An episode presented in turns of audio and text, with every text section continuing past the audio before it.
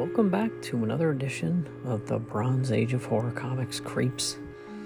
I've got Ed Moore back here with me, and we're continuing with our coverage of supernatural thrillers and the adventures of the living mummy N'Kantu. We have a real good time talking about these two issues, so stay tuned after a quick break. We'll be right back to jump into it.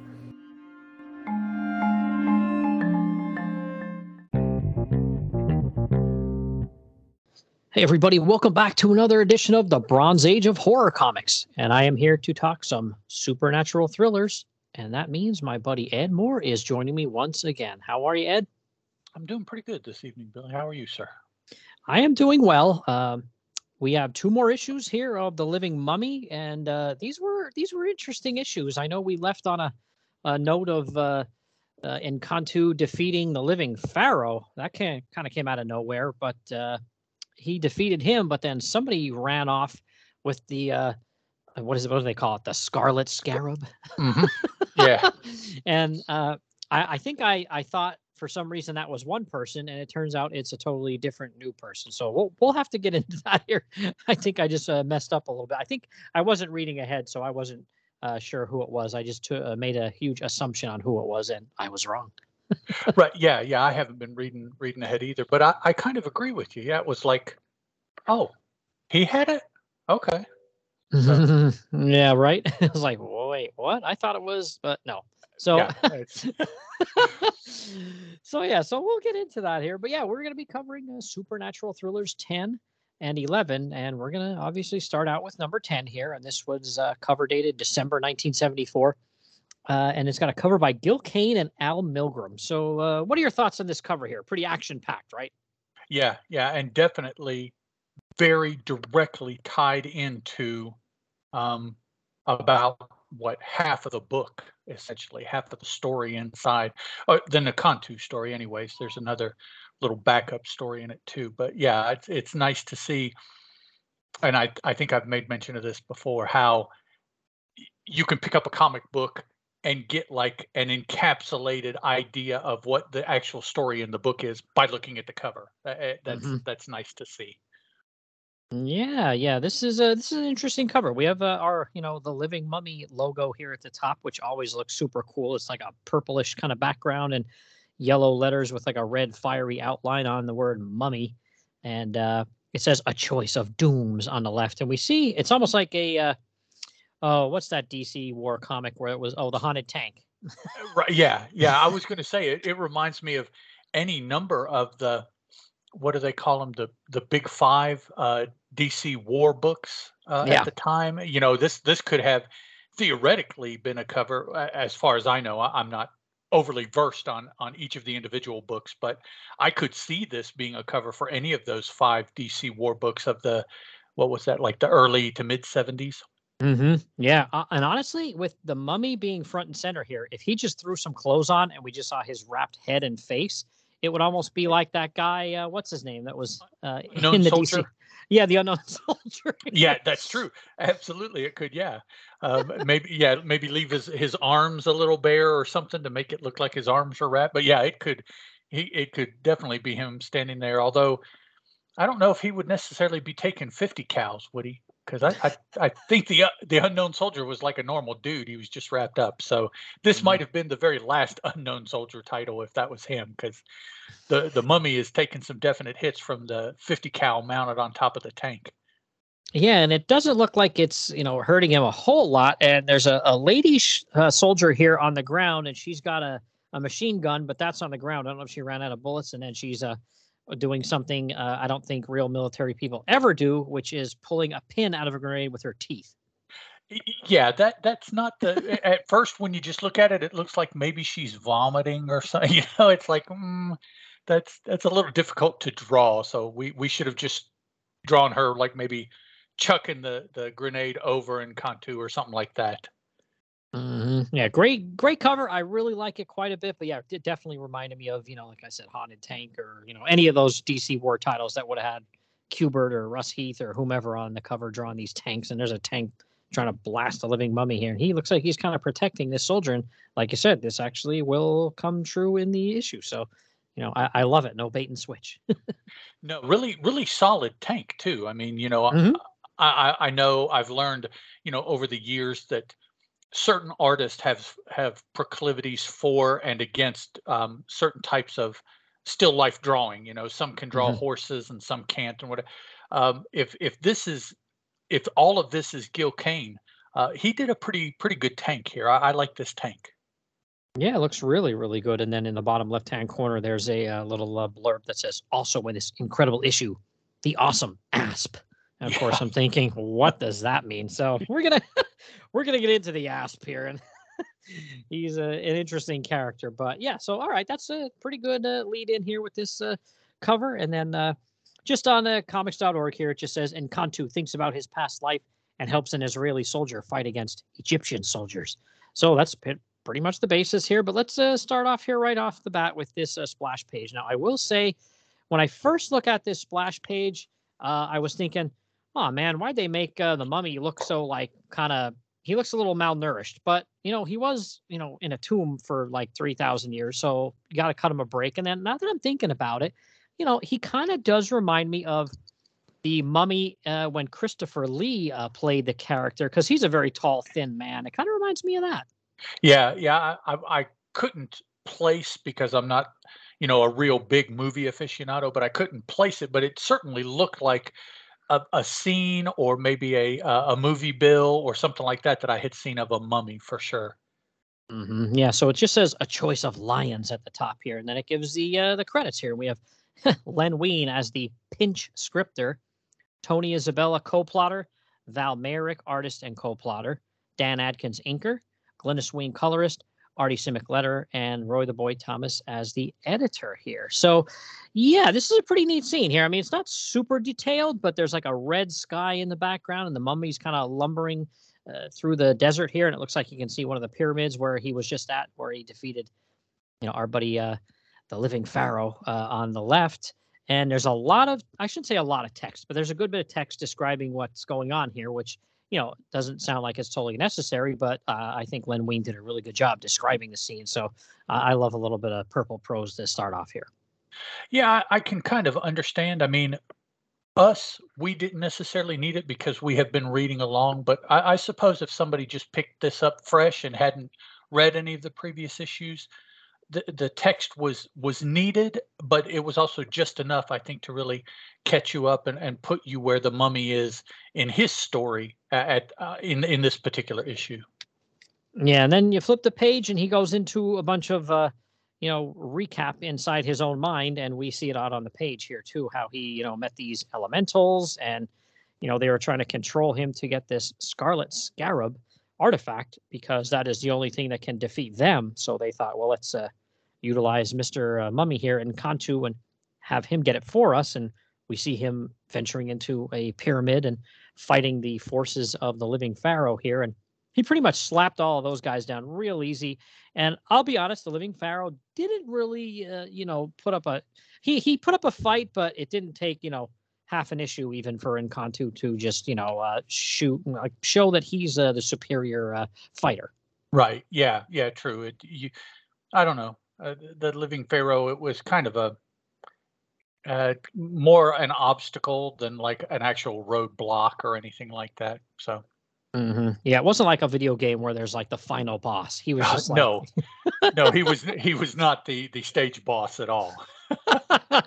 he was kind of just like one of the minions along the way too. Yeah. a, Yeah. For a sure. tiny bit, tiny bit stronger than a minion. But you know, he's you know walking through the desert here, and all of a sudden, he you know thinks to himself, uh, you know, he says about you know, oh, I've lost my chance to find the scarab, and that goes my sole chance of becoming human.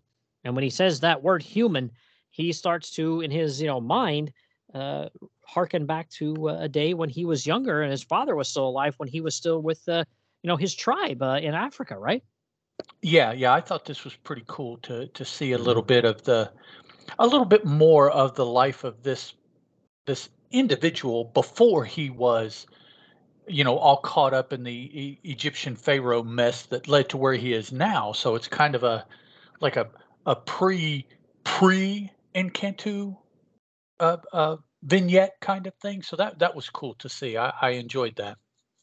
Yeah, and I think the artwork by Val Mayerik and Dan Adkins here is fantastic. Yeah. yeah, that that splash page where it's like about a two thirds page where you see a N'Kantu's father, and he's on this throne made out of like tusks and everything, and there's a shield there, and he's standing there all jacked up with a, a bunch of the other tribesmen in the background. I really, really like that. And uh, I have to give it to the colorist for this issue too. You know, mm-hmm.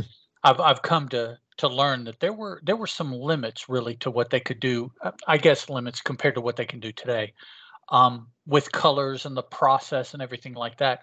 I loved 70s and 80s coloring. Uh, I I don't see them as necessarily being problematic. I just accept it and enjoy it and move on you know normally but this one you don't you don't have to accept the coloring on this page i thought it was really good the shield is is nice brightly colored but not like so extravagantly bright that you that that it takes you out of this old African village. You know, so I I, I like that it was a, a, particularly the shield, but like you said, the tusks and and they're bound together so that uh, the king can sit in amongst the tusks there.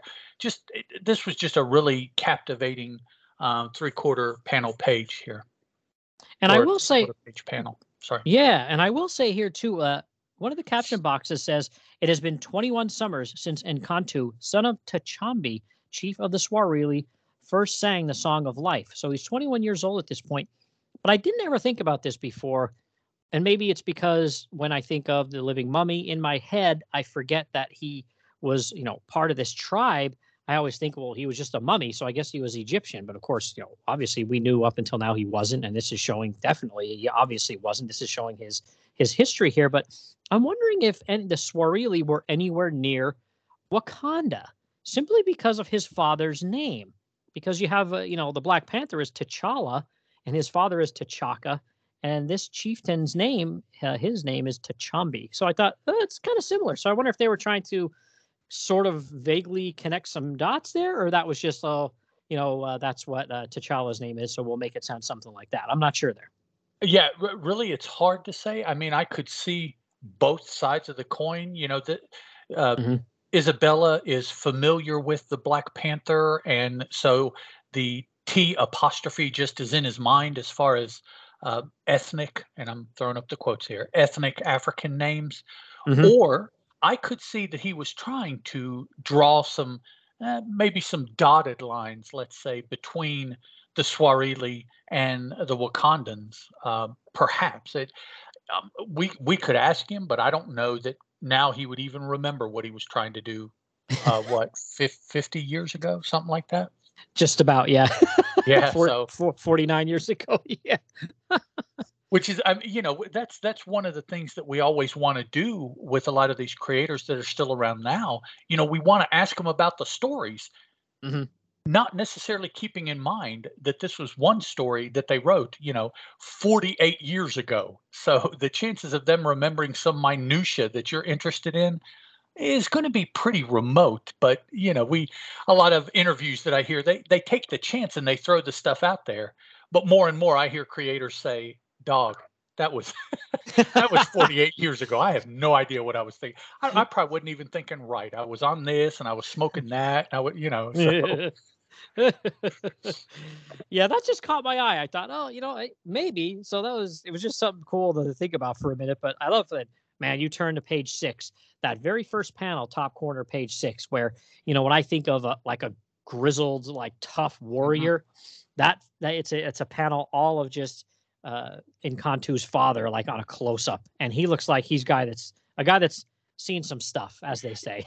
yeah, yeah, he's got the ceremonial uh, head headdress on, but yeah, mm-hmm. the face. It's like, yeah, that's not a, a young spry kind of face. He's he's gone through some stuff. Yeah, I wouldn't want to tick him off. He looks like oh, one of those, no. yeah, those those middle aged guys that you're like, you wouldn't want to mess with him because he might not be 20 years old, but he's he he knows some stuff. So be on your toes. yeah, he's he's definitely the kind of dude that looks one way when he's sitting, but when he stands up, he looks an entirely different way. yeah, so he tells uh, N'Kantu here, it's you know, it's it's time for him to come out, and uh, I think he basically kind of says like, you know, one day he's going to take over the tribe, so he basically has to prove himself by fighting one on one with a lion, and all he has is a knife. And I would not I'd be like, yeah, no, it's okay. I don't want to leave the tribe. It's it's all good. I don't want to. I don't want any parts of that. Come on, man. How many people did not survive that test, and and so they lost a warrior of the tribe? Mm-hmm. Yeah, I mean, you know, going out one on one with a knife, not only to to hunt and presumably kill the lion, but he has to bring the head back. Yeah, yeah. And I mean, hey, maybe if I was like six nine and you know three hundred pounds and jacked, I'd feel different about it. But Maybe, I don't know. yeah. I don't know. I don't know if I would or not. But we he does come upon a a, a male lion and two female lions here, and he basically uh, calls out to the lion and says, "Come, Black Mane, let us see who is to die." And there's a really great uh, close up on page seven there too of the lion's face that looks really, really good, really nasty. I, I, don't know, but I would say calling out a lion that is protecting his wife and child is probably the nastiest lion that he could have run into to call out, you know? yeah. and he gets into it with him here. They're having like a, a fight here, a wrestling match, and back and forth. But uh, in the end, he does take down this lion, which is uh, really wild. And he stands over it and he says, or at least thinks, the ritual is over. The king of the jungle is slain. And, you know, then we uh, see he's kind of like standing there in a moment thinking to himself. And uh, the caption says, In seven months, Tachambi will die in his sleep and Nkantu will be chief. And then I like how it switches then right back to, you know, modern times. And there he is with the wrappings on and he's the living mummy. And it says, The memory fades too painful to remember, for Nkantu warrior chieftain is a man no longer. It's he looks like, you know, a very, very sad moment here. I, I like the I thought the the artistic storytelling was really well done with these two juxtaposed panels because you have Nkantu when he was a young man and you have Nkantu now and and the headshots are roughly the same size you know so you can really Mhm. do a direct comparison with well what it used to be and you know what poor dude is is into currently Yeah, and I do like how they did, you know, artistically. Uh, the left eye, when he was, you know, back killing this lion, is in shadow, and you see his right eye, and it's kind of the same thing with the mummy. The Mhm. left eye is kind of in shadow, or the, the the eye on the left is in shadow, and the right one's open. Like I thought that was pretty neat. Yeah, now we we haven't seen that anything has happened that he's lost an eye or anything, have we? Mm-mm, no, not O- at all. Okay, so it's just a, uh uh artistic, um uh, yeah, choice, I guess, just to shadow one, and then, like you said, they did the same thing with the other. Yeah, I didn't know if they were trying to tell us, you know, in in a fight he's lost one of his eyes, or or why they chose to do that. Yeah, I'm not sure, but it, it was definitely something. That- yeah, I, I shouldn't say this, but I don't know how else to say it. Caught my eye when I was ah, ah, ah. looking at the artwork. Oh there. my goodness! Wait, dad joke. Okay, let me. and then he just, okay, I'm just gonna wander off now because I gotta find the ruby scarab, and just Yeah, he just goes wandering off. right. Yeah, we we had our moment. Zoom into the face. You know, emotion. Okay, now back off and let him just wander away. Mhm. And then what a switcheroo here! What a juxtaposition! Then we go to Castle Grayskull here. What about Exactly. Yeah, that's that's exactly what I thought. This is crazy. Yeah, what about this? So we we switch to Castle Grayskull. It looks like here, and it's a, you know, on this other world dimension, whatever you want to call it, and we're back to our buddies, the Elementals. And I will say this, uh, Val Mayerik, he likes to draw him some shapely ladies. I'll tell you that. Yes, he does. And not only does he like to draw them shapely, but he does a good job at it. He does. Yeah, this looks So- this is a really good page here with uh, the four of the Elementals, uh, kind of having some back and forth, and the lady Zephyr. She kind of says like, "Don't worry, I'll take care of this. I'm gonna go and re- regain control of the mummy." And there's a panel at the bottom I really like. It looks like something right out of Doctor Strange, where she is Yeah. Somehow transporting herself from this world to Earth, and it looks really wild. It is, it's a very, um, not quite psychedelic, but very energetic panel showing that, Mhm. yeah, she's doing something as far as manipulating some kind of energy. Yeah, because sometimes I feel like her powers were a little bit, you know, ambiguous. She Uh, could use yeah. wind power, and then she was using some kind of mental whammy. And now, at first, I thought maybe she was, you know, a la Doctor Strange, like using her uh, oh, what do you call it, form to leave her body, Mm-hmm. astral form to like Astral, leave her mhm. body. But no, this is like literally it's her, and we see her flying through space, and then uh, there she is heading towards the continent of Africa. I know what I was going to say. Uh, that panel uh, where where she was very uh, buxom uh, with Uh-huh. Magnum and Hellfire and Hydron. It's it's really um, interesting to me that other other than Zephyr, Zephyr is is uh, her entire um, half of her body that is is drawn there is is fully realized. The other Mhm. three men, though, are particularly in the face are kind of sketchy, but it doesn't it doesn't take away from anything. I think in that their face isn't like um, intimately drawn or anything like that. It adds to the menace that those three men are because you look more at the posture and things like that, and not necessarily the the minutia of the faces. And so they they seem more powerful, I think, in that way than if you know every little wrinkle and and everything had been drawn on all three faces. Now the the one, um, I guess that's Hellfire in the middle. His face is is pretty fully realized. There's not much Mhm. room left for interpretation there. But Magnum and Hydron, which are uh, background for those that don't have the book, background on the right and left, almost like over Hydron's shoulder, off to Mhm. the side a little bit. Uh, their faces aren't as fully realized, but they do not lack menace in the way that they're standing. Um, all three because they're confronting Zephyr. So of course they have to, you know, maintain that air of whatever they have over Zephyr at this point. Um, and Mhm. and I, I it struck me that it was like, you know, I really can't make out their faces, but I don't need to. Mm-hmm. Well, like you said earlier, the, the Val Mayerik and uh, Dan Adkins here, their their visual storytelling in this issue is fantastic because, like Yeah. you see, you can't even really see what kind of facial expressions they have, really. But just the way they're standing there, they look like they're ready to uh, ready to just just pound a crap out of somebody if they if the Yeah, wrong person walked really. in. And um, this, I've noticed this more and more as we have been reading these books.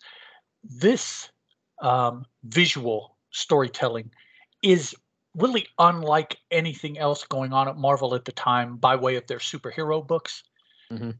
But it much more reminds me of what you get if you move over to Warren and pick up their black and white books. Oh, um, yeah. Creepy, Eerie, and Vampirella, and and just read those horror stories. Um, even I think that Val Mayerik did some of those, didn't he? Was was I- he one of those artists? I think he he did. Yeah, I think he worked uh, Okay. over there as well. And then I think he may have done some horror stuff for Skywald as well, like not long after this time. Okay, yeah, there, there is definitely this um, this sensibility to his.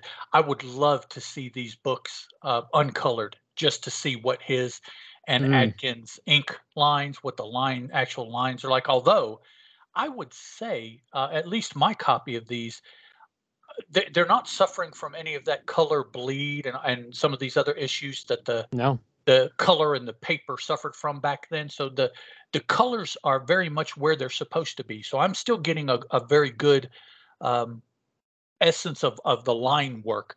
But I, I would definitely love to see these somewhere without the colors, just to see what they look like. Yeah, I totally agree with you there. That would be great to see just the line work. Yeah.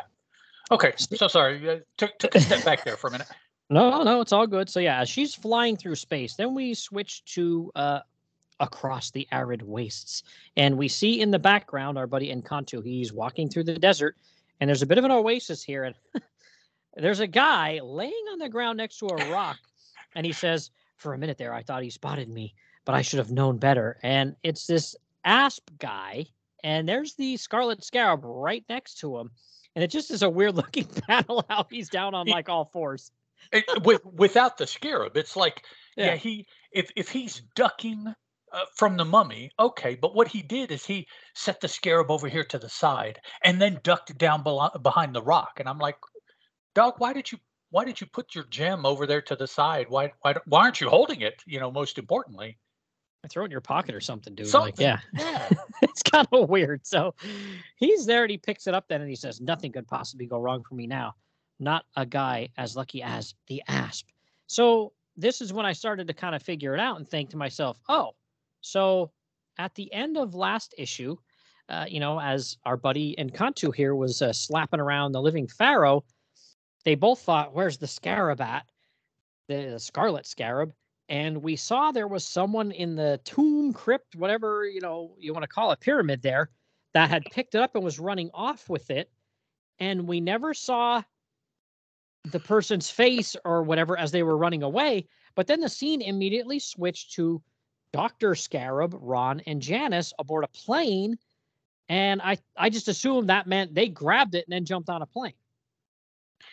Okay, I I didn't think that, but I didn't know it, it was so disjointed that I wasn't quite sure what was going on because they spoke about going to I thought try to find the mummy. And so Mhm. if that's what they're looking for, well they would have just seen him when they stole the the scarab because he was right there too. So I didn't figure they took the scarab. Yeah, so this guy's the guy that grabbed it. How he knew what was going on, I don't know if we ever get a really straight answer on that, like how he really figured all this out. But um, yeah, so I was really off there. I don't know why I was thinking it was them because yeah, they were I think still in New York and Mhm. heading on that plane over to Egypt because I think if I remember correctly, it's uh, Doctor Scarab was like, "Yes, I know the mummy is back in Egypt, so we have to go there." But I don't know Right. why. He Some why my brain I was thinking they got the scarab. he Scarab got one of those like I am connected to the mummy mind flashes and and hmm supposedly knew that he was in Egypt and uh, Yeah. they were still looking for him. I guess I'm not I'm not necessarily sure why they still have to find him really, but yeah. So that was I, I do remember that, but yeah, uh, um, you're you're right. It, it was very uh, disjointed. It seemed like almost like there, there's a page or two that they didn't print here. You know, hmm some some kind of connecting something. But yeah, n- now we see that. Oh, okay. So it was just dude who took it. Then they jumped to Scarab and and the rest of the crew, and yeah. So Yeah, like I said, disjointed is a good word for it because now all of a sudden too, and I don't know if this is a fault of you know Len Wein who scripted, or Tony Isabella and Dan, uh, Val Mayerik that plotted, or the letterer. But here's how I was getting really confused. So this guy that looks like he's on safari just pops out of the bushes, and and the asp, you know, pulls his pistol out like he's gonna shoot the guy, and the guy says, and he says, "Cripes, old Dan." As in two different words here. Like he's describing this guy as old and his first name is Dan. Old Mhm. Dan. Sneak up on me like that is one way to get yourself dead. And the guy's like, What's the matter, Asp? Nervous? I thought you had this caper planned down to the last detail. And then on the next pa- uh, panel, he says, But I do. And old Dan is all one word. right, like it's like thinking, his last name, Olden.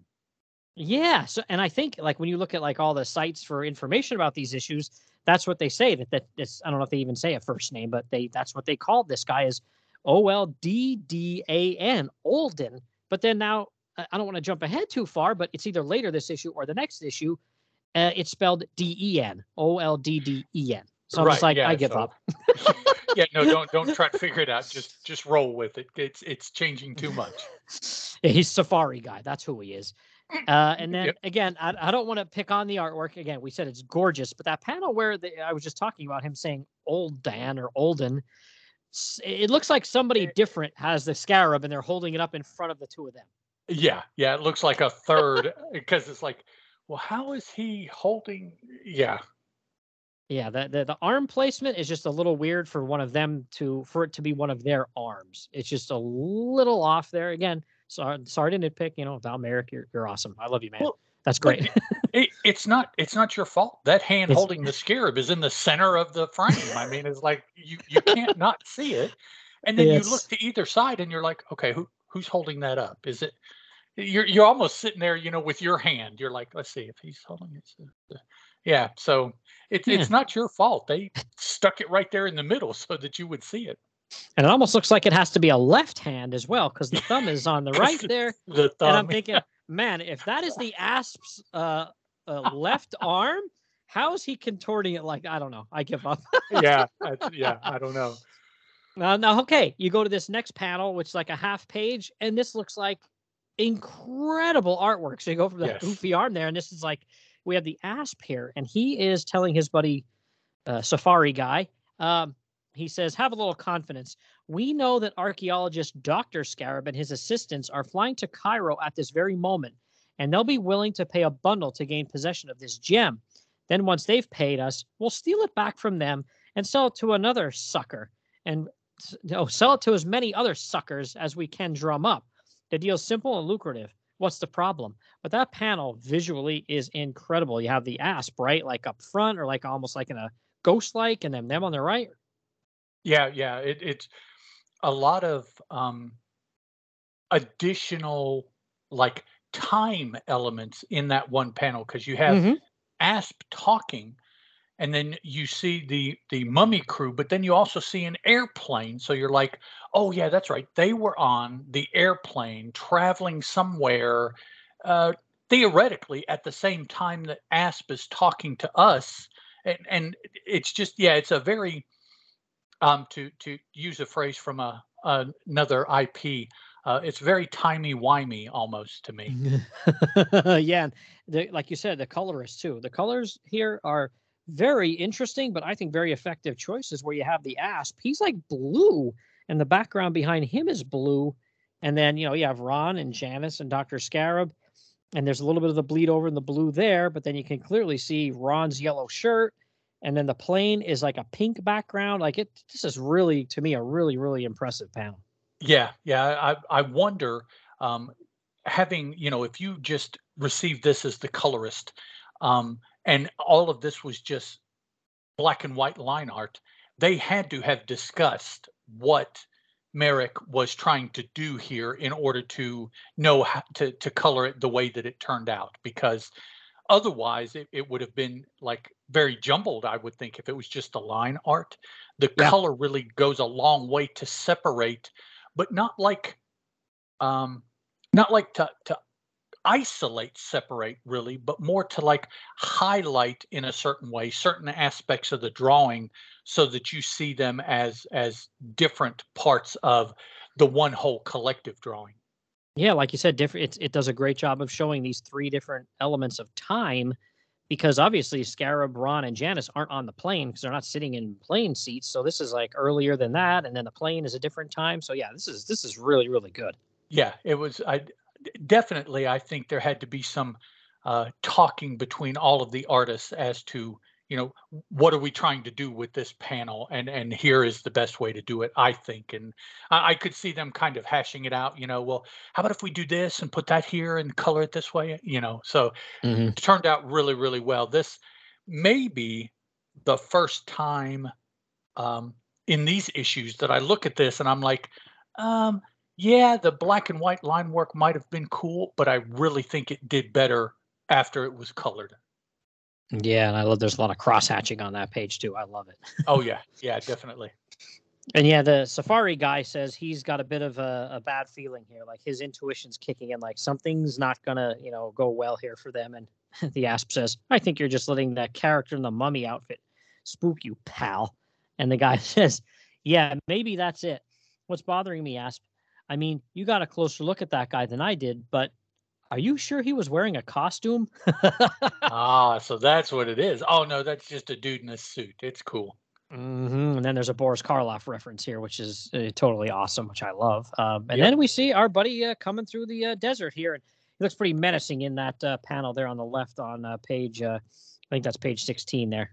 Mm-hmm. Yeah, it's really. the the different colored um, sky and the ground almost makes you think that it's not like necessarily full day. Maybe it's early in the morning when the light is kind of off, or maybe it's late in the evening. Again, you know, when the light is kind of off. Mm-hmm. Um, what what do photographers they they call it like the golden hour or something like that?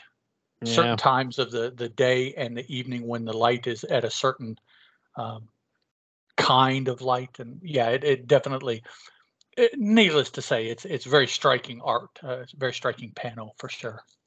Yeah, and then all of a sudden, out of nowhere, we see this explosion and uh, great sound effect, whoomp. and then uh, we see a, a woman. Uh, it looks like probably running through the desert. And now we have our tie into the cover, which I really enjoyed this quite a bit. How about you? Yeah, I, I have questions about the setup, but okay, I, I just I'm like at at this point in time, would there really have been this situation? I mean, you know, or, or were they stretching things to like make a point or stretching things to make a story or it just I don't know, it it just kind of struck me as odd. I, I'm not all that familiar with the 70s Middle Eastern politics. Uh, first of all, let me let me throw that out there. So yes, that's not a. Uh, I, I have no expertise in that area at all. I I think to myself, maybe they just went with it because uh, it seems like there has been conflict in, in that area of the world for thousands of years. So why not just throw it out there?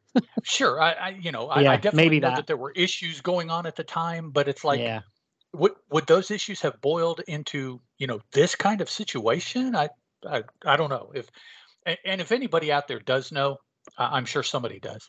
yeah. Um, chime in, you know, please. yeah, drop drop a line somewhere and let us know about the the plausibility of of what we're about to, uh, you know, talk about in a little bit more detail here, and let us know if if yeah things were this way and and it could have happened at that time. Yeah, for sure. Yeah. So yeah, this there's there's a tank chasing this uh, woman down, and it actually blasts a shell pretty close to her. So I think she'd either be unconscious or dead uh, from the shrapnel, but she survived somehow, right? Yeah, I, I would think she she may have been jellied there on the inside, as close as that is. You know, she she might have been uh, still you know all all in one piece. But yeah, I, I don't know about the the workings of the insides if if they had been you know if it would have been too good anymore.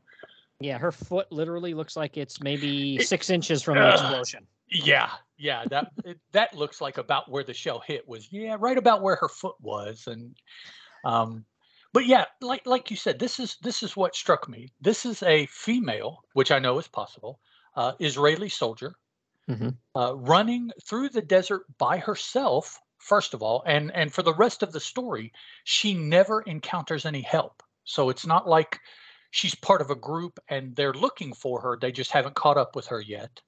Mhm. Um, so she's running out here in the desert by herself, being chased by a tank that um, I believe you said in the summary, um, they said was an Egyptian tank. yeah, that's that's what I it said. I don't think so. I, I didn't get, I, I mean, I guess because of where the story has been taking place and, you know, the fact that it's uh, a mummy and pharaohs. And so, you know, that is connected to Egypt. Well, they must still be in the Egyptian desert. And, th- but now there is a reference, and I, I believe it is safe to say that the, the men in the tank are Muslim. Um, but how necessarily we're supposed to have understood unless I just missed something pretty obvious that they're Egyptians. Um, and again, I know that at this time that things between Israel and Egypt, several other countries in the area, uh, at, at, at this time, I mean, when the when the comic came out, you know, they they weren't the the warmest. Uh, you know, they were kind of frosty here between everybody. But it's like, would an Egyptian tank have been running around the Egyptian desert chasing Israeli soldiers? So Yeah, are there were there a lot of Israeli soldiers running around the Egyptian uh, I- desert? You know, probably I, not. yeah, I, I don't know. Uh, maybe it's just this, you know, one part of Egypt. Maybe that tells us that this is occurring in a specific part of Egypt near. Yeah. I, I don't even think that Israel borders on Egypt, really. Yeah. So- see, here here we go. I'm just like lost with that kind of stuff because I just I don't I don't see that as as possible. But again, I I totally Yeah. could be completely wrong here because yeah, Egypt, Cairo, all the way up that way, like. Yeah, I mean it's not far from Israel, but it's kind of like across a little bit more from there. I don't know. Again, this is just I guess this is just these guys indulging themselves with uh, you know, what they what they wanted to do for this comic, not really putting anything out there that was even sort of factual. Oh yeah, definitely. There there is no no Yeah. doubt that I could be overthinking it. And looking it up here real quick, it, it does look like Israel borders Egypt. So Yeah, it's not too far. Yeah. I guess I'm just a goober for not really realizing that. Um, and I th- this is the point where in my um, recording history, I say that I am a geography major. Uh, I have a degree uh, in a little folder that says I was actually a, a graduated with a geography degree. So I, I guess I missed uh, there somewhere by not knowing that Israel and Egypt do actually share a border. So for all you uh, geographists out there, I, I apologize for letting you down. Yeah, you missed uh, Middle Eastern Day, I guess. It, I, yeah, I did. Yeah, I, I didn't take uh, Middle East 101, I guess, to get my degree. I, I took something else. Uh, well, I like after that explosion panel, again, another whump sound effect. Uh, we see the tank guy uh, with the, like you said, like a 50 caliber on top going, ha ha ha ha. ha. Yeah. And there, there's the woman, and then there's the mummy, like all tiny in the background there. I really like that. yeah, it, interesting, just um, combination of, of things uh, coming into the same place here. The mummy, who is just wandering around, right, as far as we know, Yeah. uh, happens to wander into the line of sight of a tank that is chasing a lone individual through the desert, taking pot shots at her, trying to kill her uh, with the tank itself, with the with the big main gun, not the mounted machine gun, which you would think, well, you probably would have a better chance of being, you know, more Yeah. surgical in your in your shooting.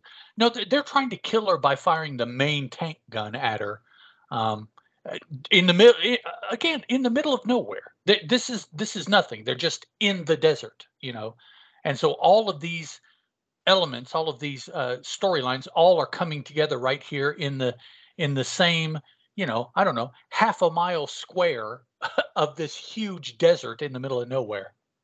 Yeah, and Like then a- I the the cap yeah, there's a caption box on the bottom panel on the left that says, "And the living mummy lumbers forward, gnarled hands outstretched to help the young woman to her feet."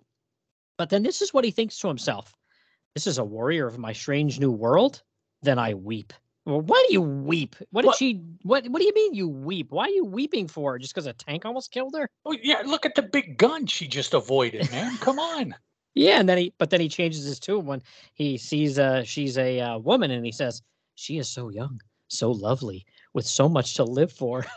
So I'm like, do wow. you think that's why he's weeping? Because it's it's a shame that someone in in the second text box position is in the position of the first text box. Do you think that's why he's weeping? yeah, I'm not sure. I just thought that was kind of weird. Like, what are you weeping about, dude? And I'm like, then he sees it's a woman and she's young and lovely. I'm like, oh boy, and she turns around and looks at him, which again, I can't even imagine being in the desert. It's probably like 120 degrees over there. You're getting shot at by a, a cannon here on a you know a, a tank, and these dudes are chasing you. I'd probably think I was tripping out from just you know heat exhaustion. And she sees our buddy here, right? yeah, right. Uh, First of all, there's not going to be anybody out there to help her that she was expecting, right? But the the Mhm. one person that does help, she looks up and she sees a mummy, which I'm sure we can all imagine, you know, what would be going through our head at that particular moment.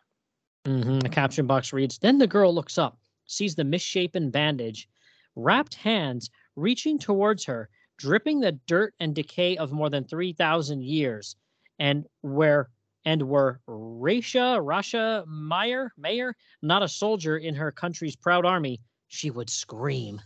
There's a Right. good, good uh, up close of her and then the mummy.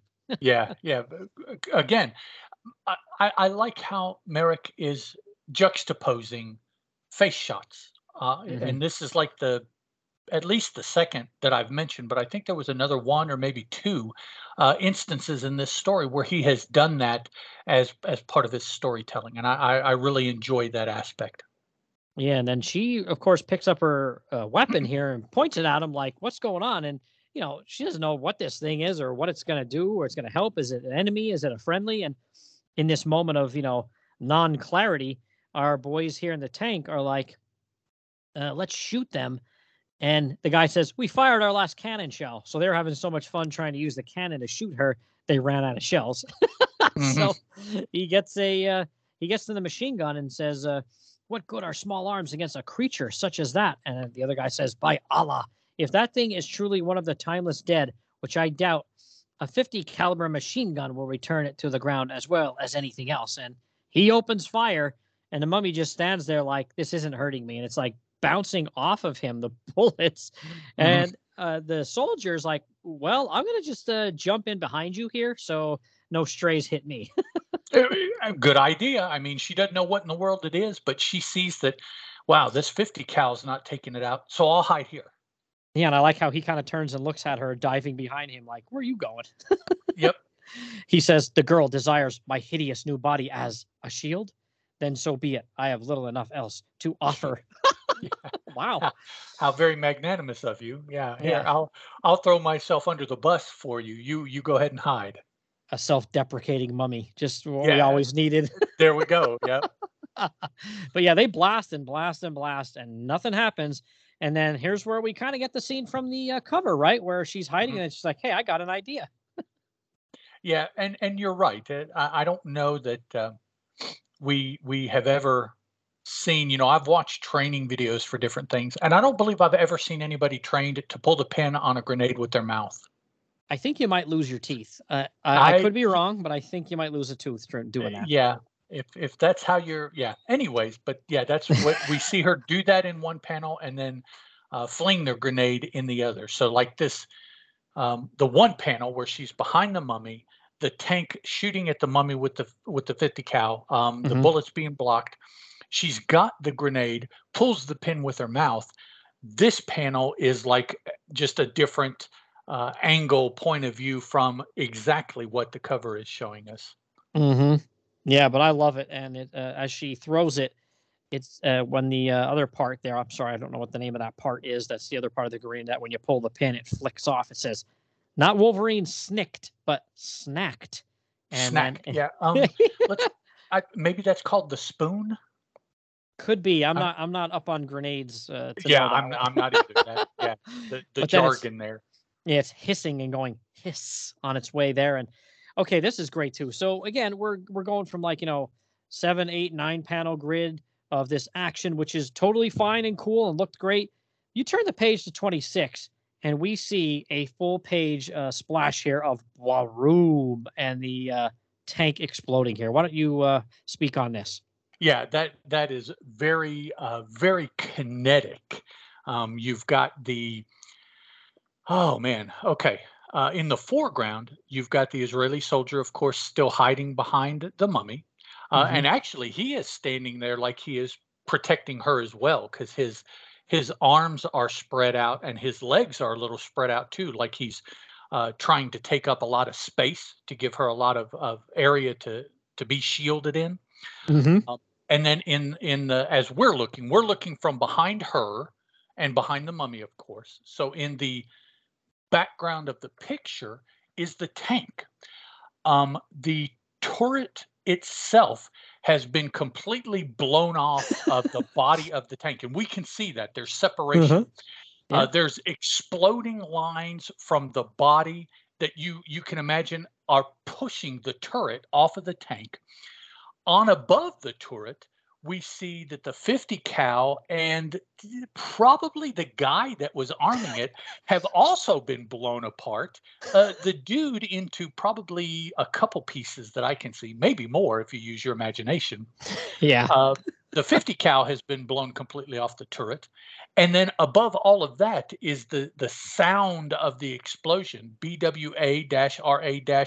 bwa-ra-room and those last four are in a slightly different vibratory font like it's uh, much more powerful sound for that last part of the Mhm. uh, of the, the noise. Um, energy being expelled everywhere for the rest of the panel to the, the top of the panel. And then at the top, we have a couple uh, narrator bars, you know, telling us, which isn't at all necessary, uh, telling us what we're seeing here. But very, um, and again, if, if I can borrow a dad joke, very explosive panel here. Yeah, it is like top notch. This is this is a page that if it was for sale and I could afford it, I would try to buy this. Oh man, in black, in, in just inked, uh, pen and inked this. Oh, it would Mm. be awesome. Yeah, it's incredible. And again, this did very, very much remind me of a DC War book where you would see things like this on the regular. I don't have a ton of DC War books, but I have enough and have seen enough that again, you you would see stuff like this on the regular. And I thought, So this is a really good way for Marvel, man. They're infusing, you know, like a horror book with, you know, like a war book right here, right? Yeah, and and it's it's very much of a style, like I said earlier, that is not what you're seeing in Iron Man and Captain America and the Hulk and those books. You know, this is a a very different sensibility for the artwork, and uh, it, it's it's one that I think a lot of people enjoy. Horror people would like this. War people would dig this. I think so. Yeah, it's it's a good uh, a good different kind of art than what the superheroes um, are, and it's and it's being used very effectively. Yeah, and again now when you get to the last page here, 27, uh, this uh, you got to give kudos to not only Tony Isabella with the the writing, or I'm sorry, I guess this was Len Wein scripting, but a, a co-plot by Isabella and uh, Val Mayerik co-plot, and of course the artwork here. We see a dichotomy here, you know, where uh, this uh, Israeli soldier is standing in front of this tank that was, you know, that she, you know, basically took out with a little assist from our buddy N'Kantu here. That you know, it's it's like something she triumphed over, and the panels are split in a way that the mummy's head and face are like cut in half, like his profile, where half of his face is on that page, and the other half of his head and face and neck and everything is on the other panel, where it shows, you know, kind of the the the earlier. Uh, where the other scene where he was, you know, uh, killing that lion to become, you know, good enough to be chieftain after his father, right? That's really good. Yeah, yeah, definitely. I, I think it's it's very effectively showing that in essence he's at it, he's in two different places at the same time. Um, mm-hmm. He's very present, right, with the Israeli girl in the yeah. tank in the Egyptian desert, but and you could almost say in his mind because that part of him is what's in that panel his head not his face his head his mind thinking back to when he beat his lion so yeah they're they're drawing those parallels with in order to become that person how mm-hmm. you know however you want to describe it you have to you have to win big you know you have to defeat something great potentially greater than you well she eh, with a little bit of an assist just beat this tank which of course one person beating a tank is is almost impossible. I mean, that's you know that's just unheard of. But then juxtapose him beating the lion uh, to show his prowess, um, and then the the common factor is N'Kantu. He was obviously present in one, uh, but now he's been present in the other. So he is the he is the connecting tissue between these two scenes of uh, a lone individual uh, with with great triumph. And and yeah, it was this this also I think minus the coloring, these two panels just on one piece of paper would make an excellent uh, black and white original piece of artwork to have. Yeah, and I mean the the part where his you know face is with the soldier in the tank, his eye is like really really opened, mm-hmm. like like wide, and I, I, just thought this was really, really, you know, high quality stuff. Again, you, you're just if you would tell somebody, hey, there was this comic from you know 1974 about a mummy, and there was a tank and there was a soldier, people would probably think, what are you talking about? Like, if yeah, you, if you wrote this out in a paragraph, but the visuals and the script and these you know caption boxes and everything put together in a blender, it, it's it's really, really high top, high high top, like yeah, high quality stuff here. I I agree completely. Uh, it it un, unfortunately, you know, this uh, these people working together on this only occurred for a very short period of time. Uh, but yeah, it, it's very, um, very very top notch for what mm-hmm. is going to be out there at the time. This this I think would hold itself with some of the best artwork from any of the companies out right now. Right now, being when this came out, uh, technique uh, storytelling, particularly visual storytelling. It's really, he really, Mayerik had a big hand in the the storytelling, so much so that even in the credits, he's given a co-plot. Uh, yeah. Uh, assignment or whatever you want to call that. So obviously he did something, but then when you read the story, you see, oh yeah, the way that this art uh, gets across this part of the story or even relays the entire story for that period of time that you're looking at those panels he he did an excellent excellent job of of relaying to us you know what he may have just gotten as a bunch of words and he put into these these visual lines and and it he did an excellent job yeah, and I mean it's only seven panels, but this last page, man, a lot of pathos here. And then the mummy just starts to wander away, and uh, the woman says, "No, please wait. I want to thank you. And she says, I don't know who or what you are, but you've saved my life and helped to prove something very important to me.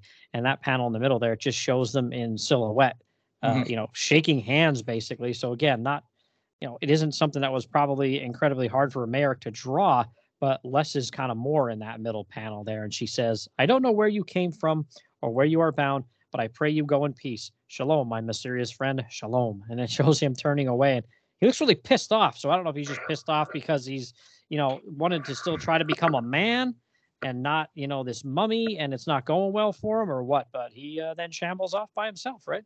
Yep. Just like he has been doing. He wanders into something and then just wanders out. Mm-hmm. So yeah, that's it. And then next, the sting of the asp. So overall, what did you think of this issue? Pretty, pretty strong, pretty fun. Yeah, excellent story, uh, excellent art. Um, how it necessarily relates to N'Kantu's overall story, I you know maybe there's a lot of debate there. Mm-hmm. Um, the the beginning part is is very uh, poignant because it shows the early years of N'Kantu. So okay, but after that, all of this with the the soldier in the desert and everything, does it add to him? Maybe I guess to show that he is still that man inside all of the the wrappings 3000 years later mm-hmm. okay i could see that um, you could have done that i think any number of ways so i thought this was an interesting choice the lone soldier versus a tank with the help of the mummy. Mm, I'm, I'm not sure that's what i would have thought of but you know okay that's you know you you got your point across. You added some to N'Kantu's story. You had a book that was entertaining throughout you know that that somebody definitely would have read the entire story. Um, so I, I suppose you know their job was done um, in that that aspect. That job that they did do however you may feel about it i thought that they did really really well yeah, it might have been a roundabout way of, you know, uh, giving some more character development to the mummy here, but yeah, it was it, it, all worked out in the end, and yeah, I thought it was a lot, a lot of fun, and there was a little uh, tiny three-page uh, backup here called "Flying Saucer." It's a golden age story, and there's not really much in the credits, and it's just kind of one of those kooky, you know, weird kind of 50s sci-fi stories that has like a crazy ironic ending to it, but yeah, I mean, it was okay, and it's tough finding credits for it, other than Jack Abel inks there's really not a whole lot that you can find. You can't find a scripter, pencils, and all, mm. or just like kind of nobody really knows. yeah, who knows? Somebody in the bullpen just threw this together and and uh, submitted it, and they just printed it up and whatever. Like I'm sure was done a lot uh, back when this story was done. They just got together. Uh, they needed an X, you know, page story. They collaborated and put it together, and then just put it out there. Yeah, up until now, I think most of these backups were Ditko, you know, Lee and mm, Ditko kind of things. Yeah, yeah. But not this one. This one was something uh, a little different. But all right, well, if you are ready, we could move on to number 11. Yes, sir. All right, so this one was cover dated February 1975. And we have, oh, I, I'm bowing right now. You can't see me, but I'm bowing right now. Frank Brunner cover. He is uh, one of my favorite artists of all time. He's my favorite Doctor Strange artist of all time. So uh, he did the pencils and inks and colors Glynis Oliver or Glynis Wein then for a time. And uh, what do you think of this one? This is a really, really good cover. First, I did I did pick up there the the slight nuance of I believe genuflecting is the word. Isn't mm-hmm. that the word for when you bow? Yeah, mm-hmm. I, we, yep. we did hear that, so that will be on the recording. We we heard those knees pop. That that was the big part of it. Yeah. Now I can't um, get up. uh, oh, okay. Well, that's okay. We're we're just talking, so you can just lay there on the floor. It's cool. No no problems. Um, still, like you said, that that living mummy logo is it's just very distinctive. Um, the living just looks like a a you know a filled in font with a particular color, what whatever color they're using. But the word mummy is, uh, I don't know. It's it's almost like a a magical or a it, it's hard to describe but it's very different from the words the living now mm-hmm. i will say at the very top it says supernatural thrillers featuring and absolutely no no frills font I, there's nothing you yeah. know really outstanding about that but the the living mummy and then yeah the word mummy it's just the left hand lobe of the m is coming up even with the word the and then the right hand lobe of the y for mummy is doing the same thing almost like mm, like tendrils or something like that mm-hmm. on the mm-hmm. word mummy it's just it's a very spooky. Uh, Mhm. I don't, you know, it's it's hard to describe what it looks like other than it it looks like something. You know, they're doing something to elevate the word mummy and maybe in the process give you a, an idea of what the character is about just from the logo. Now, if that's not enough, over here to the left-hand side, you you Mm. have this movie headshot of the mummy's face. Yeah. This very much looks like uh, the the shot of the mummy from the movie that you mentioned several episodes ago, Mhm. um, with the one eye obscured and the other eye open, but like a, a beady kind of eye open. Uh, Yeah. You can see the mouth, but it's not necessarily overly distinguished. You can just see where it should be. Very uh, puts me in mind of a shot from a a movie serial, or maybe a serial, but a, a movie. Mhm. Yeah. Oh, very much so. Yeah, it looks very Karloff to me. yeah, that, that's right. Bor- Boris Karloff. Yeah. Um, now the rest of it, the, the mummy is, um, yeah, I, I guess you could say it is the mummy. Uh, but obviously he's running around here on fire, and you know, so of course I immediately wondered, ooh, you know, is is that the mummy's weakness is fire because of what all he's made of and 3000 years old and you know all of this kind of stuff with these two characters that uh, I recognize the asp maybe I didn't necessarily recognize the other dude but knowing that this is asp on the one side the assumption would be that this was the other dude on the other side so Safari guy, yeah. yeah um It doesn't look like him though. no not and let, let's say that's because of the direct light being given off from the burning mummy and we'll just Mhm. Leave it at that. We we missed it because he's in bright light and maybe that messed up our eyeball there. But uh, Yeah. very very dynamic you know ooh something is going on. The mummy is burning.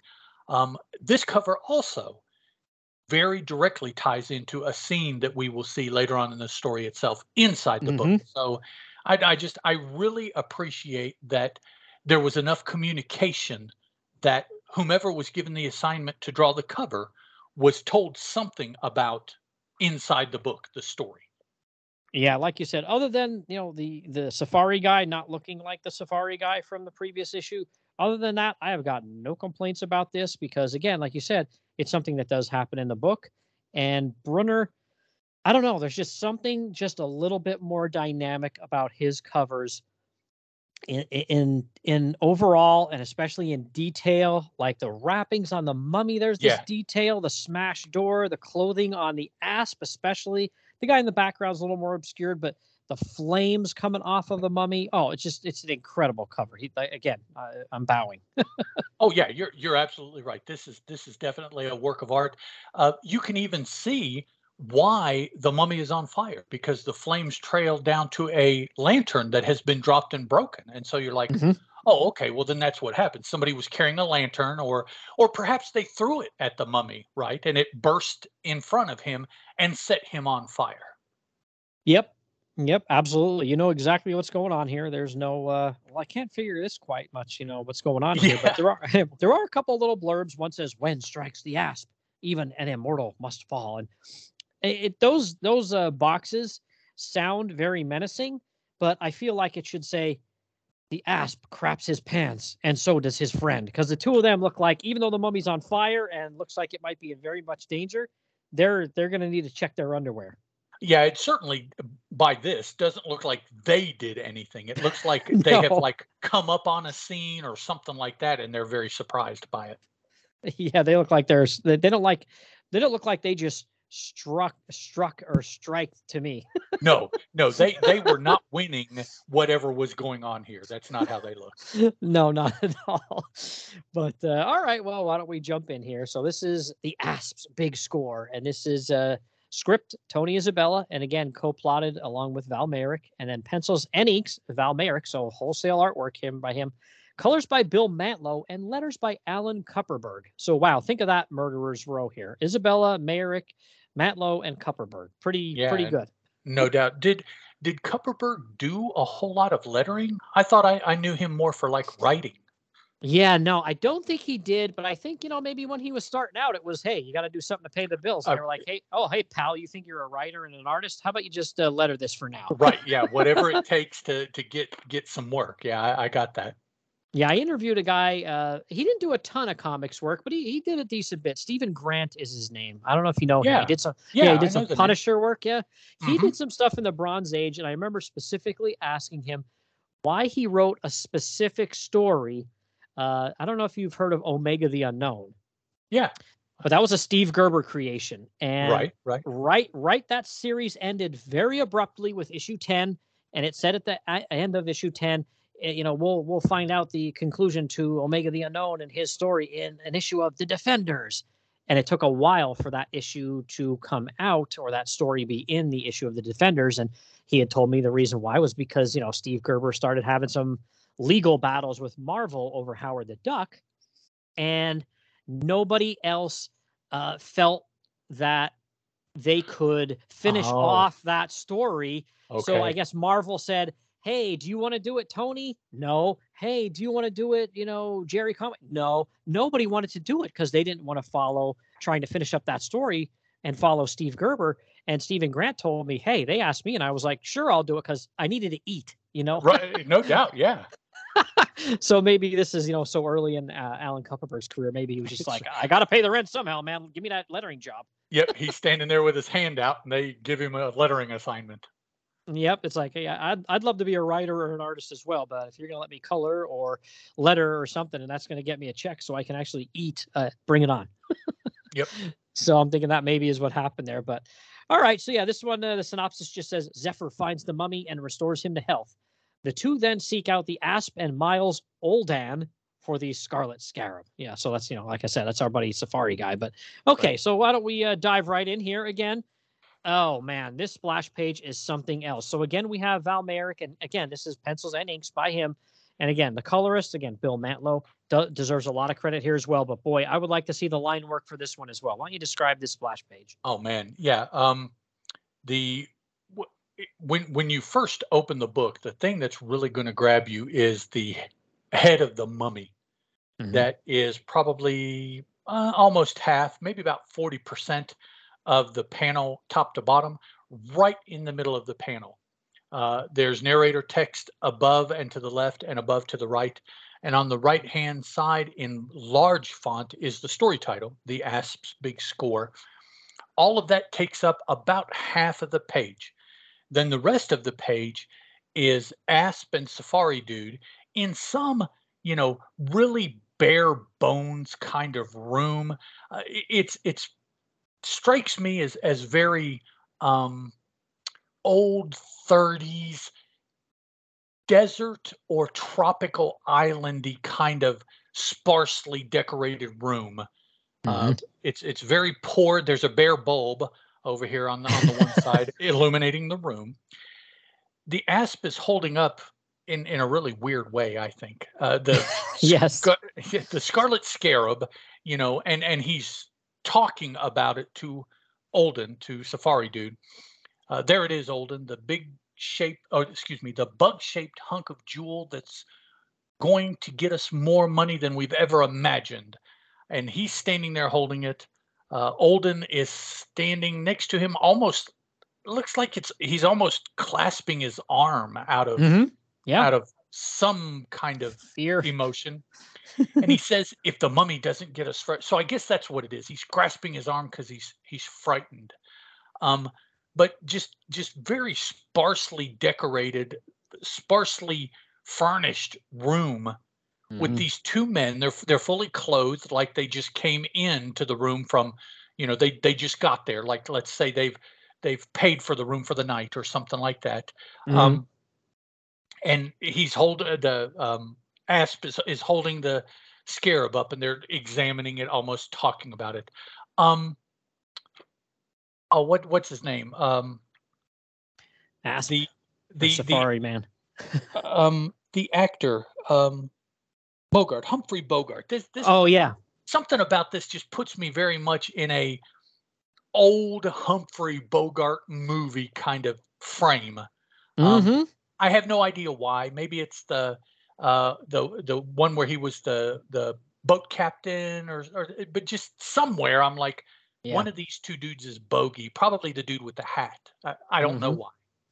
Yeah, I totally agree with you. This this does give you like a, you know, Maltese Falcon, Eh, Casablanca kind of vibe. Yep. Yeah, the, kind of like a adobe walls or something like that. You know, just a, a Mhm. yeah. It really, um, which, which is interesting because I don't necessarily know a whole lot about these things that I'm I'm trying to to speak on, but apparently I know enough about them or have seen them enough that this image is evocative of something that I have seen in the past, and I'm trying to you know dig up what it is. So that I I think that means that the artwork has done a, a pretty good job getting some kind of emotion out of me. Yeah, I'm not sure if it was drawn this way. I mean, the room to show that these guys were on some hard times, or that, you know, that's uh, they're in a seedier kind of joint, or you know, or what's going on, or maybe you know a little bit of both of those things. But yeah, it's really neat. Like you said, other than the way the asp is holding the scarab, uh, that looks a little wonky. The way he has his wrist turned like that. Other than that, and then it looks like the pull chain for the light isn't at the socket. It looks like it's in the bulb. yeah, coming out of the middle of the bulb almost. Yeah. But other than that, this is fantastic. And it all comes down to that mummy's head that's, you know, it's in the background, but it's like the biggest, scariest, you know, yeah. it's, the it's right focal point of the page. Yep.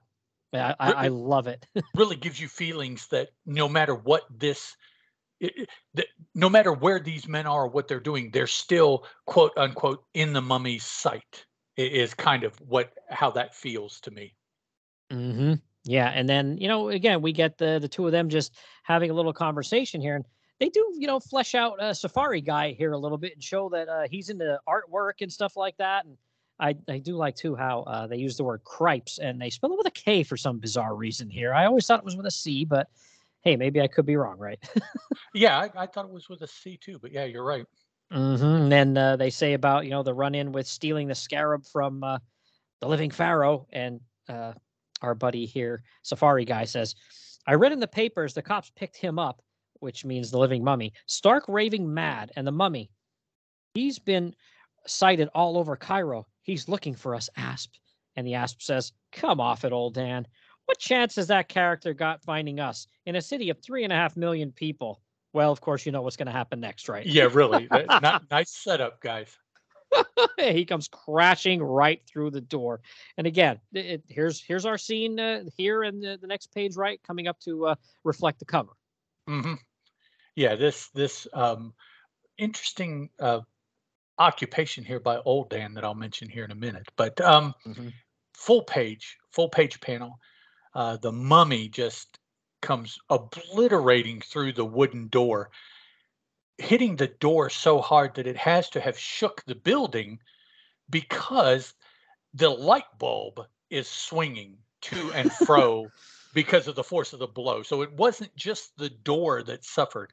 The whole building must have moved in order to jostle the um, light bulb, unless for some reason the light bulb is attached to the door somehow. I don't think that would be the case. So, um, but yeah, and then here you've got um, Asp holding the Scarlet Scarab, which we can still see. Fortunately, he didn't lay it down and hide like he did in the Oasis. He's no. still standing here holding it, uh, yelling out, "Cripes, he's here!" Um, on one side of the panel.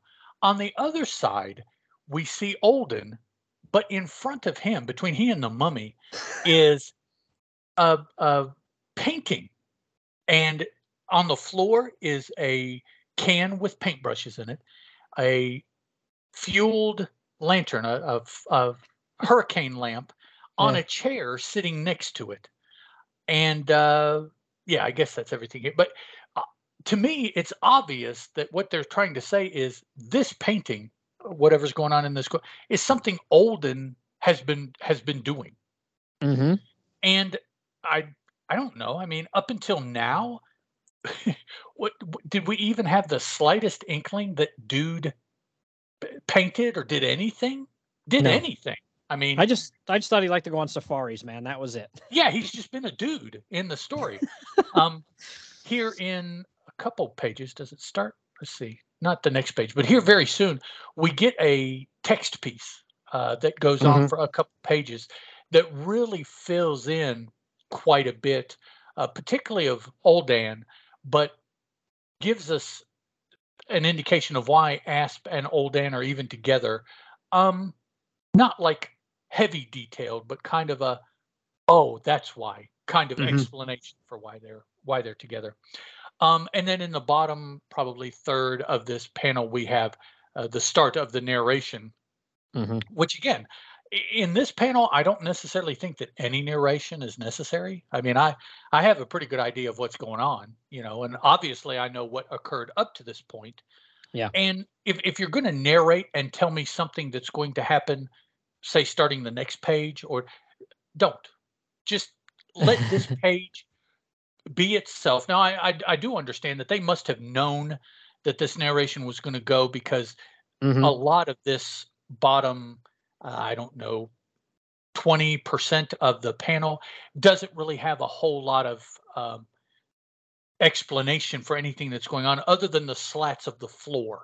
So you yeah. can see it's a wooden floor. So there's a large empty or, or negative, I guess they would call it, space here which right. they must have been told because leave room for a narration here, you know, which must have been what they did. But I, it's it's just it's another panel in the story that it's like no, you don't really have to say anything because the artwork is giving you completely what the story is for this page. Yeah, so on this page there was just a couple things I wanted to point out. So you pointed out everything going on in this page but it looks like they have a bottle of Jack and a shot glass over on the dresser there. Yeah, you're right. I see that. Yeah. and then two, I thought to myself, they have tables in here, you know, places to put a lamp. Why is it on the guy's chair? Like, I, uh, I. I don't, I don't know. I don't know. That's a little, a little kooky there. And then I did think maybe just a tiny little possibility here. Maybe the, uh, the the bulb is going back and forth because uh, maybe that piece of the door might have hit it. I don't know. Oh, I just thought, be. Okay. Yeah, because he smashes the piece of the door with the knob on it, and it it looks like it's heading in that direction, or did hit it maybe. So I'm like, oh, maybe that was it. I don't know. Could could be. Yeah, you're right. Could be. I didn't I didn't think of that, but yeah, the way it's drawn, it's like mm, okay, maybe the door hit it. Uh, and and uh, so then what it's telling you is that the pieces of the door flew into the room. Yeah. Yeah, that one's about to hit oh, through the door. Yeah, yeah. Hit hit Safari guy there. He's gonna get knocked out by it if he doesn't move.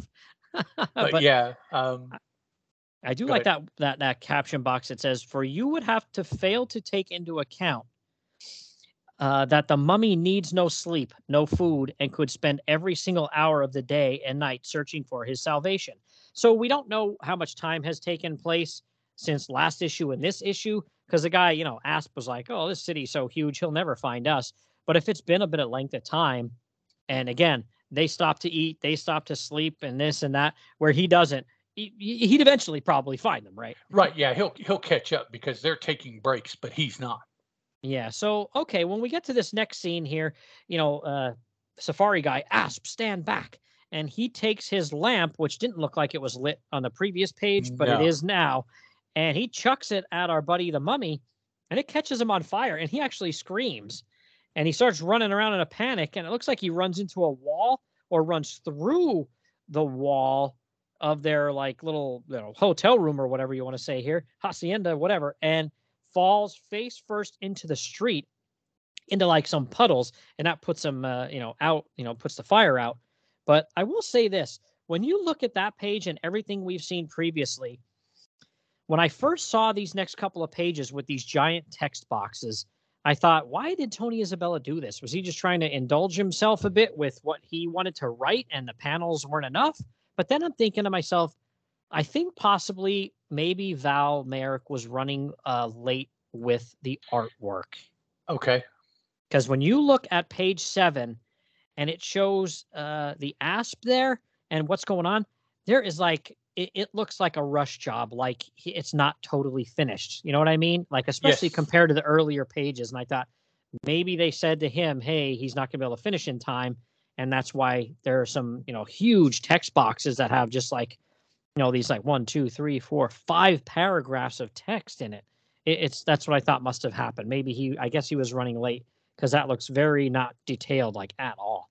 Right, and and that would also explain why suddenly for what is that? That's about 80% of that page and probably 75, 80% of the next page is just text with just Mhm. spot illustrations.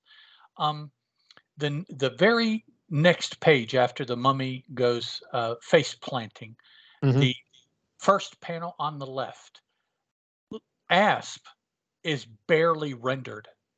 that. Yeah.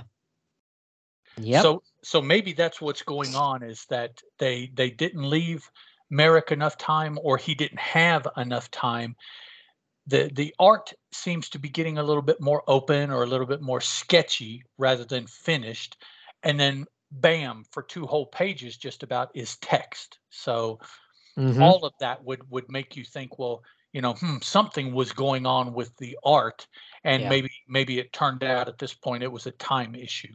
Yeah, and maybe it didn't bad on me. I should have looked it up. I- for all I know, maybe over these couple of months here, maybe uh, Mayerik did you know two or three other books too, Oh, which which right, is, is, is ask it's asking a lot. So, or maybe he's just one of those artists too. Again, like to harken back to the cover artist Frank Brunner, I know that's pretty much why he got out of comics because he couldn't keep up with the pace because he he was so detailed in his work he could not keep up with the monthly rigors of a book like when Doctor Strange went from every other month to every month he really faded off the book very quickly because he could not keep up with that schedule with how he draws so Right. maybe that's the case could be the Could- case here as well Could be, yeah. Uh, we we know, you know, Mayerik's been at it for for a little while now, so Mhm. something must be going on because, uh, and by at it I mean just you know doing art.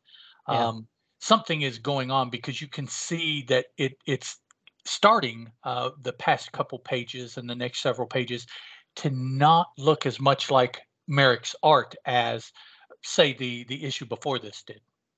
yeah it almost looks like it's just you know penciled I- and very very quickly inked Uh, Yeah, yeah. If even at in some places, if inked at all, just colored. Uh, again, like this panel here where Asp is going back through the door that N'Kantu just broke into. You you can barely discern him from the wall and from the door. Yep. Yeah. And like you're saying, that page too, page six and page seven. Page six, you know, it ends with uh the asp saying, Oldan, I got a better look this time. This guy is for real. And like I said, here we go. I don't know if uh Kupperberg, maybe he was in a hurry too to get this out, but O L D D A N. The very next page, very first panel, O L D D E N. I'm like, yeah. wait a uh, minute, what's this guy's name? yeah, uh, we don't know at this point. Yeah, but he says, I never argue with experience, Olden. Let's go. And he says, but my paints, my canvases. Yeah, he's he's really like you can tell he's he is rendered enough well enough there to to tell he's distraught about this. And the asp says, look, after we sell the scarab, we'll sneak back. If the coast is clear, we'll get them. If not, we'll buy a whole new set. Good stuff, not like the dime store crap you've been using. This caper is going to set us up for life, just like I promised you. You're going to get your chance to be great.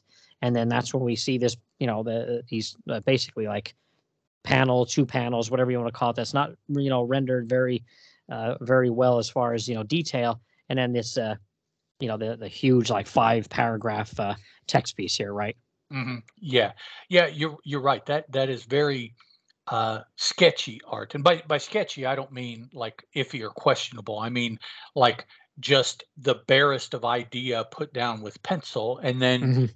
something. Either it gets inked over, or it gets colored to show the definition, or a combination of both. But yeah, sketchy in the well, you know, how about this idea? And they're like, okay, yeah, we'll take it, and and they ran with it uh, again which would um, show that perhaps there were some time issues going on. And uh, the text piece starts out saying a chance to be great. And that's how that last text text uh, i'm sorry uh, caption or not caption box uh, word balloon uh, ended there. And Mhm. uh, it, you know it kind of goes into uh, the background on these two guys and it says the asp's fixation extended beyond the usual fixation of making it big. He of course wanted to be great himself. He placed just as much if not more emphasis on seeing that olden was likewise elevated to those stellar ranks and he goes, which, if you're at all familiar with the ASP personal history, you will agree is somewhat unusual. You see, the ASP had a long record of being, there is no softening of the term, a patsy. And it says about him being in some street gangs by the time he was 12. And that was his family by then. And he took the rap for a robbery and two years uh, it says two years at the detention farm, which I've never heard of a detention farm, so not too familiar with that. But it does really get into you know detail about him on that page, and then uh, on uh, Uldan, you know, Safari guy here on the uh, the next page, uh, page ten, right? Yeah, yeah. The um, the next page, it, and and they kind of divided it up. The first page was Asp, and the 2nd Mhm. page was more uh, Dan and what he is. But here we we do see kind of an explanation for the fact that he is painting. Perhaps Mhm. um, he is described as being multifaceted, and some of the uh, illicit things that he has gotten up to kind of show him as they describe him as being a gentleman's thief. So he was he was kind of more the the prim and proper like you know turn of the century kind of bad guy um, as opposed to any hardened gun carrying kind of person that would have been around um, here in the the 70s when we're seeing this and presumably that is when it's going on as well because we have that uh, Israeli Egyptian conflict. So you you see that he's kind of an old school kind of dude, and so maybe he was into arts and and having free time, which I it's kind of surprising he had free time because they were they were on the run. I mean, they Yeah. were trying to stay away from the mummy, so I I would think that meant they were always moving. Um, uh, plus two trying to find either trying to find or getting to uh, whomever had agreed to buy the scarab you know so they they would Yeah. have been moving around and and everything like that they wouldn't have had time just to sit in a room and let olden uh, you know consult his muse and put that down on on board as you know so um Yeah. obviously i guess they're they're trying to i guess what they're wanting to do by the text piece uh in general as well is is add some more character to these two men that have just been very uh, superficial up to this point. You know, they've both just been dudes uh, with a Mhm. couple names, and we we don't know anything about them. We don't know why. We don't know, you know, and and they're trying to flesh them out uh, a little bit, I guess. Yeah, I, I think that's exactly what happened. They were kind of just thrown in uh, the reader's laps here very quickly, and this is their way to try to not backtrack, but like you said, try to give them a little more character depth to uh, you know make you actually give a crap about the characters. Again, it's it's it's a pretty good job, even though it's through this weird means of these text pieces. But you know, if the artist wasn't able to uh, you know get out full pages, then that, that's the way you got to go. Yeah, it, it works. I mean, uh, the the the big name British dudes do it all the time in their Mhm. uh, fancy schmancy comic books, uh, full Yeah. text pages and stuff like that. So yeah, it, it works. Yeah. So then now cut to a goddess or someone very close to one, returning to this mortal coil for the first time in eons. And we finally have our uh, girl here, Zephyr, uh, arriving on Earth in this room. And I'm still not sure what was going on here. So there's a bunch of guys in a room. And uh, like you said, I think these are like, you know, uh, a bunch of Muslim guys because they say Allah be praised when she shows up wearing very little. Like her her outfit you know the the the, the buttons and the straps are working overtime here. They're Oh yeah, yeah. um, I, I think she poofed into like an alley because if you look Okay. at the the first panel there on the the second co- uh, the second row, yeah uh, it, it's blue like it's night, and and so maybe these are like um, the the the lower echelon of people, uh, not necessarily um, bums or uh, what's like the homeless people, and they've just all gathered around in an alley for the night. You know, this is where they they chill, and she just poofs into the middle of them. Yeah. One of them says Allah has sent a messenger to us, and the other guy says, "Aid us, O divine spirit, save us from this poverty we suffer." And then a third guy says, "Give us the wealth to live as men again." And Yeah. she she pauses, and it says, "Some things have not changed." She thinks since the days of when she was a serving wench, and although her part in obtaining the arcane knowledge that transformed four mortals into the elementals raised her from that lowly station the memories of poverty have never quite left her. So she she can relate to these guys. And it says she calls up her winds of change and sets these shackled men free. And it, she has it's a small panel. It's not very detailed but you can see all these men kind of bowing at her. She has her arms out and something's going on.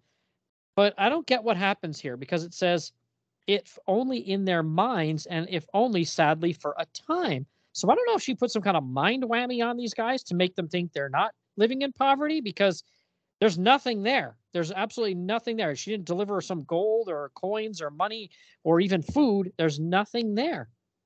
That that's what I think is that she she gave them like a head whammy and they're hallucinating what it is they're speaking of because if you look the the dude down here yeah, at the bottom. these grapes yeah and and he's holding a hand of, full of dirt uh, there there are no grapes in his hand so yeah I I think she Jeez. which is interesting because you know she wants to help them so to speak the memories of poverty have never left her so Uh-huh. to help them what she did is help them hallucinate for a period of time and it'll go away and they'll be right back where they were it's like well, how, how did you that- help them dog what what is that Yeah, does that really help? I'm thinking it's like yeah. when you're out in the desert, you start having those, you know, you see you think you see an oasis because you're so thirsty and there's nothing really there, and you just start drinking sand. Yep, I, I, I want to be a rich man. Well, here, drink this ayahuasca and you'll be rich. That's You what know, I'm it's like- thinking. Yeah, She does have she does have some powers. Go like grab them some like she has wind powers. Go go to a, a market and grab some, you know, fruit for them or something. Something. Yeah, you know, like like if she were Storm, she could conjure up whatever and float it to them and set them down on the ground. Well, she should be able to do that. You know, she bring mm. bring a, a daggone car there and say, "Well, here, at least sleep in the car." You know, but yeah, she she's like, "No, no, I'll help you pretend, and then it'll all return back to what it was." And then I love this too. She starts walking down this street and it says she moves into the main corridor of Cairo, her senses assailed by the lingering odors of the day's traffic and other foul scents. Yep, we see a guy go. there. I don't know if he's a pimp or whatever this guy is, but he's pretty seedy looking, sitting there with a, a cig. And it says, The man is a member of the world's second oldest profession. He is making the mistake of his life. And he goes, Ah, my beautiful one, you must be new here. It is foolish of you to walk these streets without protection. She says, Are you addressing me, man? She, he goes, Do not take so defensive a tone, my love. My only aim is to serve you to our mutual benefit. And he puts his arm around her, which, of course, this is a huge mistake. And she thinks to herself, uh, the others would deal with more harshly with him. Magnum would break his bones. Hellfire would reduce him to smoldering ash. Hydron, being the cruelest of them, would dehydrate him slowly. And then you see her do some kind of mind whammy on him that it looks like it's gonna makes his brain explode. And then she uses her wind power to just, and he goes like, I don't know, she's gonna chuck him over the other side of a building or what. Not the other side of the building. Where where does she put him there in that next panel? I'm trying to see in that next panel. You see her walking away, but I don't see What- where he is. What does it say though? Oh, it says in 36 hours he will land in Youngstown, Ohio. There you I go, didn't man. She- see that.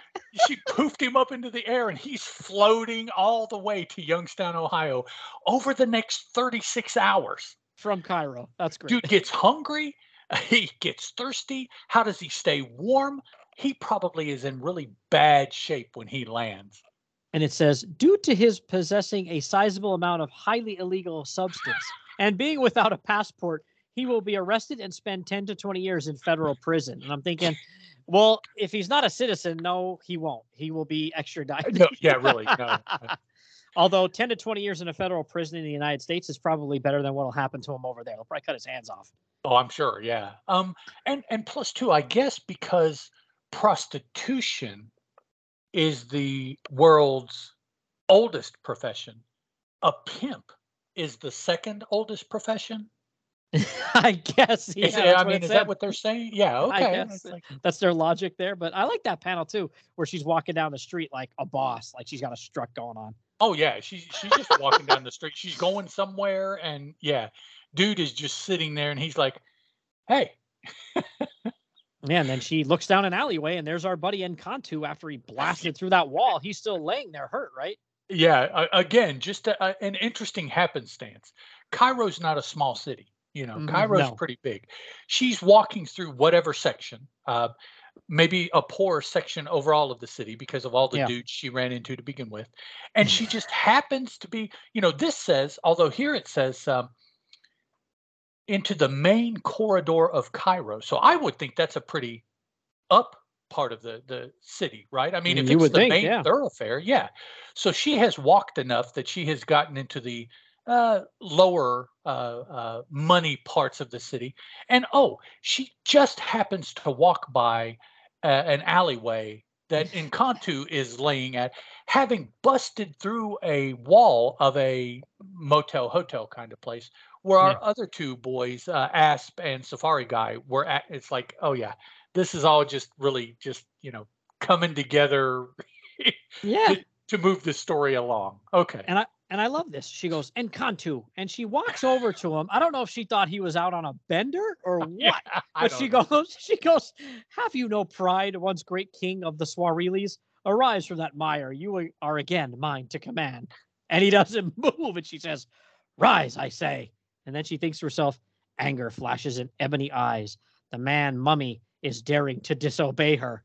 Then she sees the scorched, cracked, blistered flesh exposed by the flame's ravages. And you really can't see that from the picture. It's just like all muddy and stuff like that. And he says, I will not serve you, elemental. I will never stand to do your bidding. And again, I don't think he could physically at this point anyway. no, no. She she reaches down to uh, heal him here, right? Right. Yeah. Yeah. That's uh, she. Which did we know that's one of her powers? Yeah, she did that, didn't she? When I they know, first thinking- met, I, I thought that she she healed him like when he was prisoner or something. But yeah, Well, he did fight those rock guys, so maybe he was hurt. But man, she can heal. She can mind whammy. She can throw you with her winds from Cairo to Youngstown, Ohio. Right. So so in she do? order in order to help people, all she does is give them an, an ayahuasca fit and and let them go because Mhm, that's so- all she can do. Yeah, so she doesn't put any wine ma- mind whammy on him. She heals him, and it says, uh, "Cut to a fashionable Cairo hotel where two less than fashionable gentlemen conclude a business transaction." This is uh, page sixteen here, and it says, "I trust this will be sufficient down payment on the artifact." And we see uh, our buddy Asp and Safari guy here have found Ron Janice and Doctor Scarab, and they're telling him, "Hey, we have the Scarlet Scarab, so we'll sell it to you." And you know they're going to do some business here. And Scarab says. I don't think you have to worry about my about N'Kantu. My friends Ron and Janice will testify. And he says, It's been a pleasure doing business with you, Dr. Scarab. My partner and I will be in New York next month to collect the balance. And Safari guy, if the mummy doesn't get us first. So he's still going on about Uh, that. yeah, he's he's still worried about the mummy, man. Mm-hmm. And then again, a quick flashback, and it says, I can see you are doubtful, but it was my ancestor, the priest Nephris, who condemned N'Kantu to a horrible living death. And there's a flashback to like all the way to Supernatural Thrillers 5 there, right? Mhm. Mhm, And then the mummy's on the ground, and it shows that scene where uh, Doctor Scarab, you know, Mister Science, was gonna just just got a pistol and started shooting him to try and kill him, right? Right. Yeah. Yeah. Um, is I, I guess this is for our benefit as the reader, right? Because i you're you're buying potentially a piece of stolen artwork. Yeah, it's hot. Uh, you're still in the country that it comes from. Uh, so you're you're doing some some illicit dealings, here, but you're going to take the time to uh, explain some portion of your life story to these two ne'er do wells who had this artifact illegally that you're buying illegally off of them. Mm-hmm. Uh, y- yeah, I was like, okay, Yeah, and Doctor Scarab uh, even explains to the Asp here how there's a link between him and the mummy, and the guy's like, "A link? Okay, pal." And he's go, "He'll find me again, I'm sure of it." And one other thing, I felt his mind, his soul. He's not evil, and you know he kind of goes on and talks about it a little bit. And Mhm. the Asp and Safari guy are like, "Yeah, well, that's a nice story, pal, but we're out of here." So they go back to their crazy apartment or motel or whatever here, and the door is still smashed in. And they walk through the hole in the door, and uh, our buddy uh, Zephyr's here, right? yeah. Appa- apparently, after healing uh, N'Kantu, they just went, I guess, you know, back through the hole in the wall, and, and they're just waiting for him there in the room. It's like, well, whatever else has happened, the people I'm looking for will come back here. I know it. Mm-hmm. I love uh, the Asps uh, when they walk through the hole in the door. His dialogue, no sign of the mama. Old Dan, have you been holding out on me? when he Wow. sees Zephyr, Yeah. oh, that is so good. Yep. Mm. I do not come to exchange innuendos, man. I desire only the scarab. And he goes, uh, give it to me. And he says, Hell, why'd you have to bring business into what could have been a beautiful relationship? No way, baby. Unless, of course, you'd care to make me an offer. and he says, "My offer is this, man. Give me the gem." And I like that panel where the two of them are standing there, and you see the mummy's hand creeping out. yeah, you you see him start to something looks like he's going to like smack him on the back of the head or something like that. Mm-hmm. And he, she says, "Give me, you know, the scarab, or your friend dies." And oh, Dan, oh, cripes, and again, cripes with the K. Call off the mummy, baby. I'll do whatever you want. so now they're kind of unwilling partners here uh, for the rest of the book, right? Yeah, uh, th- I don't know. I, I, I wish they would just go to like drawing pictures because the dialogue on that page was was kind of difficult. You know, it's uh, yeah. First of all, everybody she refers to is man, Mhm. um, not an adjective man, like an old man or anything. Just like man. And hey, I, I- man. yeah, I'm just like that. Just feels weird. I d- and and then the asp. The way, yeah, it's like that. That dialogue is like no, don't don't dialogue anymore. Just draw the pictures, action, and stuff like that. That's di- dialogue is not good. Yeah, and I'm a little hazy about what's going on here because I think to myself, I thought he still had the scarab because I thought he said that was only a down payment and I want the rest of the money. So then why did they need to go to Dr. Scarab's room? I don't get this. Well, I guess they they must have when they took receipt of however much money, they must have given him the scarab. Oddly enough, with the Or understanding that you can go home, and we'll follow you home and get the rest of the money. Yeah, which is so dumb. Why would you say to somebody, "Hey, Yeah. I'll I'll give you this for 10 grand," and they give you 5 and you say, "Okay, you can have it now, just give me the rest Yeah, later." What? No, no. You're going to take the five and the scarab both, and you're going to be like, okay, now where can you come up with the rest? When Mhm. you give me the rest, I'll give you the scarab. That's that's yeah. normally how that works, you know. No wonder the Aspen uh, Safari guy are broke all the time. This yeah, really. They, they, They're they- bad businessmen. they don't do it very often apparently they they haven't learned yet No, and they they go into his room and uh, Doctor Scarab he's he loves his pistol, so he shoots at them both and he hits uh, the Aspen shoulder it looks like, and then blasts at the mummy a couple of times, and of course it has no effect. And the mummy picks him up like he's gonna, you know, uh, beat him down pretty bad here. And uh, Doctor Scarab just says, "N'Kantu, I am not Nephris." And there's a really cool panel there. It's a zoom in there, right? yeah i i guess the um i guess the face looked like nephris and that's all that Yeah. he could think of it i, I don't know i mean there there are times in the story that i think there are some leaps that maybe were solidified in a writer's mind you know whichever of the plotters were responsible for different parts but as far as what what has been put on paper it's not as clear as it was in their head Mm-hmm. having gone Yeah. through everything in their head you know because there are here is an instance it's like well he he picks him up and he's going to squash him because he just shot at him so he proved he's he's a, an enemy of N'Kantu so the mummy is going to squash him because of that across the room he, he be- before in order to elicit the attack there's no way that the mummy thought that that looked like Nephris, and that's why he was attacking him to begin with. In, Well, I in my mind, anyway. So, all the way back to issue five when he first awoke and he was like confused and didn't know where he was at and all that stuff. He did think Scarab was Nephris because he's a descendant of him and supposedly does look like him, which, okay, I have no problem with that.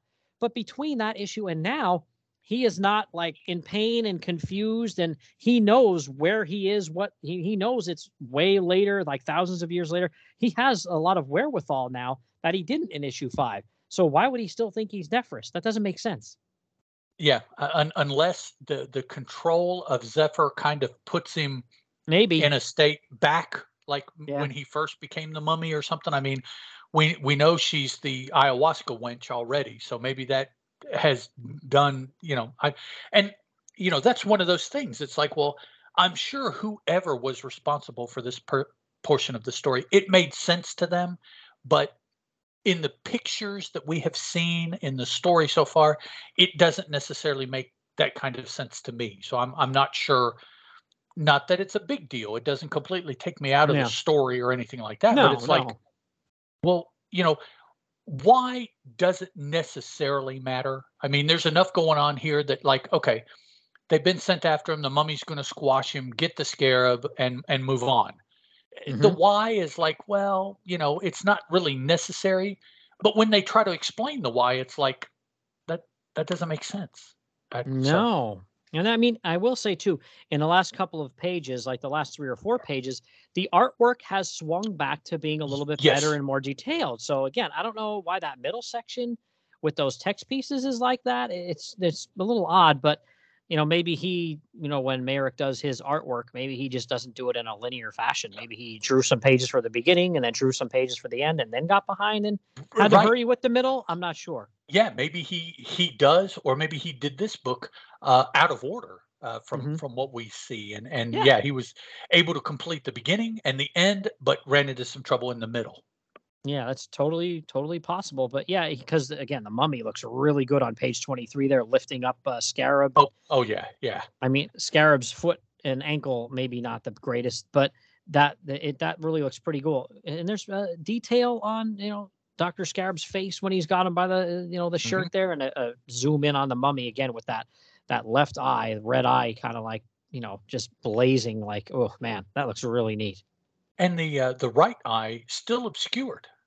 Mm-hmm. Yeah. In, yeah, in like, all of the images here where we're seeing it's so I wonder if somewhere along the way he has lost that eye. Yeah, it's totally possible. Maybe that happened, you know, maybe it uh, maybe a little beetle ate it while he was, you know. exactly. One of the scarab beetles ate the eye before they could get him out. That's yeah. But then it's funny. There's a the mummy, Doctor Scarab, and the asp, and they they all kind of just have a bit of a conversation about what's going on here. And Dr. Scarab says about how these elementals are, you know, uh, trying to do something that's going to endanger the whole planet. And the asp kind of is like, okay, well, uh, you know, I, I, like to, you know, rob and pillage and do all this crazy bad guy stuff, but I'll help save, you know, the world too if that's what's going to happen here. On page 26, uh, Dr. Scarab says, You'll hardly die from that scratch, my larcenous friend. And what we're jabbering about is quite possible the fate of our world. And I love that first of all, the panel layout on that page is off the chain. It's really, really good. But I love the very first triangular shaped panel there. It almost looks like the mummy's uh, breakdancing. Um. Yeah. Okay. I can see that. Almost. He like needs a piece of cardboard there to start right, flipping Almost around. like he's spinning on his hand there. yeah. Okay. I, I I see that. but what about the rest of that page? That's a neat page. Yeah. Uh, like you said, it's um. What is this? This is about 20%, so maybe about the, the other 80% of the page is divided up into if, if you took the whole page, uh, the, the, the rest of the page in one panel, 80%, and then you did a, you diagonally divided that up to where of that 80%, uh, let's say, you know, 15% was in the uh, triangle on the left, you drew mm-hmm. a line, and then you drew five or six inches across in the middle, and then you drew another diagonal line, and then you filled that bottom triangle. Each of those slashed panels uh, a different uh, picture, a different panel, and that's mm-hmm. that's what they have done here. Um, to me, it it feels like, and and I don't know if it's this this could be in hindsight because of how they used the panels, but mm-hmm. I, I do definitely get that sense of of uh, of time, um, and and I don't know if it's because of the shape of the panels or because of what they said or did in the panels or anything like that, or I'm um, not anything like that, but you know, one of those two cases. But that's what we're doing is is we're getting a, a rehash of some things that have gone on in the past, and they're using this diagonal panel to I don't know, add interest to the images, I guess, because it's mm-hmm. like, you know, it's the third or fourth time that we've seen this aspect of the story. So we, we as the reader who have read all of the issues, kind of know it. So I guess yeah. to to placate us to make it more interesting, while we're catching up brand new readers with the story, they use this diagonal element, which was really, um, really different. I don't know that we've really seen them go diagonal up until this point with any of the panels. Yeah, this one's really great, and I I love the bottom, very bottom panel where it's you know it's basically recapping it, showing uh, the scene of the mummy versus uh, the living pharaoh, and I love how the living pharaoh's you know head and headdress kind of go up to the point of the panel there, and there's actually a, a little bit of dialogue uh, on his uh, headdress there. mm-hmm. In, in the color, yeah, yeah, yeah, yeah, with the green background, and there's a little bit in the bottom left hand corner as well, and then a little caption box there by Len uh, letting us know what issues you can find out all this happened in, right? Right. Yeah. Yeah. Mm-hmm. Very, um, just very visually different, and so very interesting using that those diagonals like that, and the way within each of the diagonals the art and the narration was used. Mm-hmm. And then the next page, we get you know the the three of them deciding, well, we're gonna you know team up here. We're gonna have a, a Marvel team up here basically, and uh, we're going to uh, uh, see if you know the the elemental Zephyr will be on our team as well and help us defeat these other elementals. And then uh, we get the the final page there, right, where it's like next issue, the origin of the elementals. That's a pretty wild page. Yeah, yeah, we uh, they they have finally, or have they? Yeah, they. I, I guess she must have gone back in in in defeat. I guess mm-hmm. I, I, don't know, but they the the three male elementals seem to have her have her in the state that many female characters were at this point. She's all bound up and they're mm-hmm. in control and you know all this other stuff. But they they have popped into our dimension just like Zephyr did and they're all explaining or excuse me exclaiming uh, and very aggressive looking in regards to uh, who is this? This is Safari Guy and Asp and N'Kantu here. Um, so yeah, they're they're coming they're coming to get their pound of flesh. The elementals are, and that's um, interesting band of like energy there in the middle of the panel too. Yeah, I'm not sure. I'm assuming, especially from the point of view of the elementals, they're trying to say that they think Zephyr is, you know, being treasonous, that she, you know, is siding with the mummy and the asp and everybody, right? Yeah, I guess didn't do what didn't she that, said but... she was going to do. Uh, I guess yeah. that would make her treasonous. And who who is this? Is this um, uh, Doctor Scarab also on the platform? Is that who that I think is? that's I think that's Safari guy. Um. Well then. Oh, and this is Doctor Scarab down here and bottom right. Oh, okay. Yeah, bottom right hand corner, and okay, then Safari on the left, and the mummy in between them. And I think because yeah, he says, you know, she is going to pay for her treason and unless you hand over the Scarlet Scarab immediately, this is Hellfire speaking, the old man shares her fate. Uh, I'm assuming they they're calling the old man uh, Safari guy. I didn't think he looked that old, but you know maybe uh, maybe I'm just getting up there. Oh, because back it was just Scarab and N'Kantu that left to go get yes. the Scarab back. Yep. Okay, yep. that's where I got lost. It was Safari guy and Zephyr stayed uh, in in their old uh, room where N'Kantu busted out the door in the wall. Mm-hmm. Scarab, um, yeah, Scarab and N'Kantu went back to Doctor or not Scarab, Asp, and N'Kantu went back to find Doctor Scarab to get the Scarlet Scarab, and so that's why they were together. Zephyr and Safari Guy were back in the room, so the the rest of the elementals must have popped into the room first or, or got to the room first took them captive and then tracked everybody else down and they're just now making themselves known uh, to the rest of our happy crew who is Asp, Dr. Scarab, and the mummy. Okay, okay. Mm-hmm. And like you said, yeah, there's this weird kind of energy. They're almost like standing on top of uh, blasting uh, around uh, Cairo. Yeah, like a platform or something. Yeah, yeah. So yeah, pretty cool. I mean, it's uh, you know, uh, uh, the origin elementals. Now we did find out a little bit about their origin already, so I'm assuming they're just going to expand and go deeper on it, right? I yeah, I guess we. I mean, we got enough to get us through before, so. Yeah, but you figure it's uh, you know, this is only issue 11, so we have four more issues to get through here. So I guess they're going to use that to expand on them and then continue the fight because I'm pretty sure these last four issues is you know still those guys as the the, the major you know focal point of uh, supernatural thrillers, The Mummy and the Elementals. I think it is. Uh, well, we definitely know at least it's The Mummy, uh, and mm-hmm. at this point, yeah, I guess the the rest of the conflict will be with the Elementals. Um, yeah, mm-hmm. I, I don't want to look ahead. I, I, wanted to look ahead to see what, I, but I was like, no, I, am enjoying reading these as they come up too much. I, I don't want to move ahead. And then there was a little two pager here uh, by one of my favorite horror artists of all time, Tom Sutton. Sometimes okay. in uh, books, I think he did this in a couple of Marvel books, and I think if I'm remembering correctly, he did a couple for.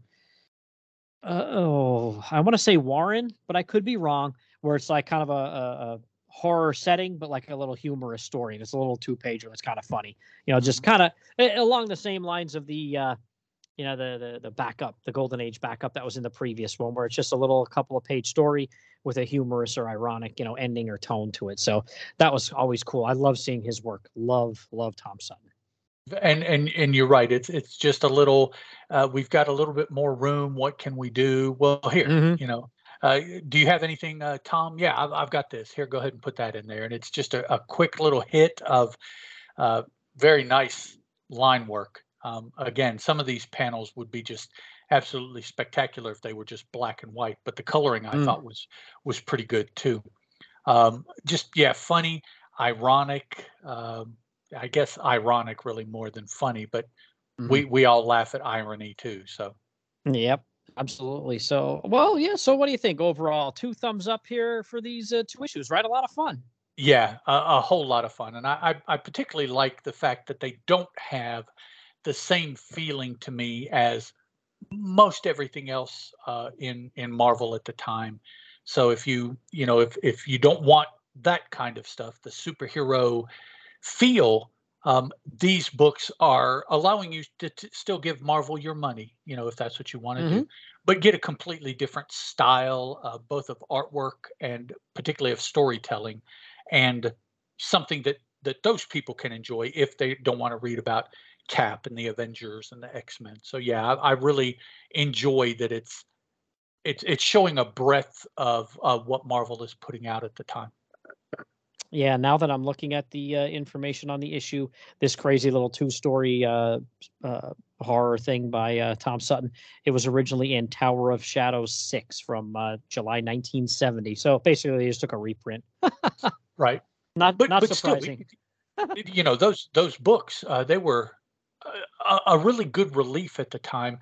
you know, mm-hmm. this was a time when Marvel was kind of transitioning. 1970 Eh, they were they were into their superheroes a little bit, but they were still trying to hold on to those things that got them through before Fantastic Four. So they were still trying to hold on to Western and horror. Um, a lot of the romance had kind of tapered out by this point, but the the Western and the horror and other elements, um, sci-fi, uh, police procedurals, and things like that, they're still trying to hold on to with those tower of this and monster of that and tales and suspense and all these other things. Um, so we're we're seeing the superhero starting with fantastic four start to push all of that other stuff out. If you're watching all of what marvel is putting out you you can see that happening in the offering. Mm-hmm. Yep totally totally agree with you there so all right well that's uh, going to be it for this one. But yes, stay tuned. You know, we're going to hit up two more issues uh, and then two more uh, after that to wrap uh, up supernatural thrillers. And then, uh, you know, we'll get our heads together and who knows what we'll cover after that. Maybe we'll dive into something else that'll, uh, you know, take us down a road where we see something really cool that we hadn't seen in a long time or something right, brand new to us, right? Yep. Sounds sounds like like some good stuff. Awesome, awesome, awesome. So, all right, Ed, if anybody's looking for you out there, I know uh, at Teal Productions on Twitter, right? And then you uh, have some other shows as well. Yeah, yeah, at Teal Productions, actually both on Twitter and if if you are still a, a Facebook person, uh, mm-hmm. Teal Productions has a page on Facebook where everything is posted there too. Um, yeah. So you you can find it either one of those places. Those are mainly the only two places I go. I know there's like a million and a half other social media outlets, but I don't I don't really mess with them. So th- those are the two main places. Um, and yeah, Billy, as as far as other shows, uh, just about everything except one show that I do talks about comics. Um, so if you like comics, I talk about Ronin Rabbit on a on one show. I talk about Thor. Um, I talk about what else? Actually, it's not active right now, but there's a, a, show where I talked about Green Arrow for a while. It was about 40 episodes long. Mm. Um, uh, there's a show where I talk about early 80s stuff, like uh, uh, I've talked about Samurai from Aircel Comics. I've talked about some Pacific Comics books, uh, Nexus and Badger, and just books like that from the early early to middle 80s. Um, and on Twitter, if you follow me on Twitter, I'm liable to talk just about anything or, or get into people's conversations about just about anything. So most of my podcasting and social media is about comic books. Yeah, and I'll definitely give a shout out to your Doctor Fate podcast, Lords of Order. Oh, That's a good one too. And then uh, your uh, co-host of the Superman Super Show with Steven, uh, going through Golden Age Superman, right? Yes, yes. As a matter of fact, um, actually, we're putting uh, recording some more episodes uh, this coming week as Billy and I are recording this. So looking forward to that. Moving through the um, action appearances and then the Superman titled appearances, and I think here before too long should uh, come up World's um, World's Finest is what it got to be called. Mm. But the very first issue was called World's Best. Uh, issue one was World's Best Comics. Um, so here before too long, we should start getting into the Superman stories that are in those as well.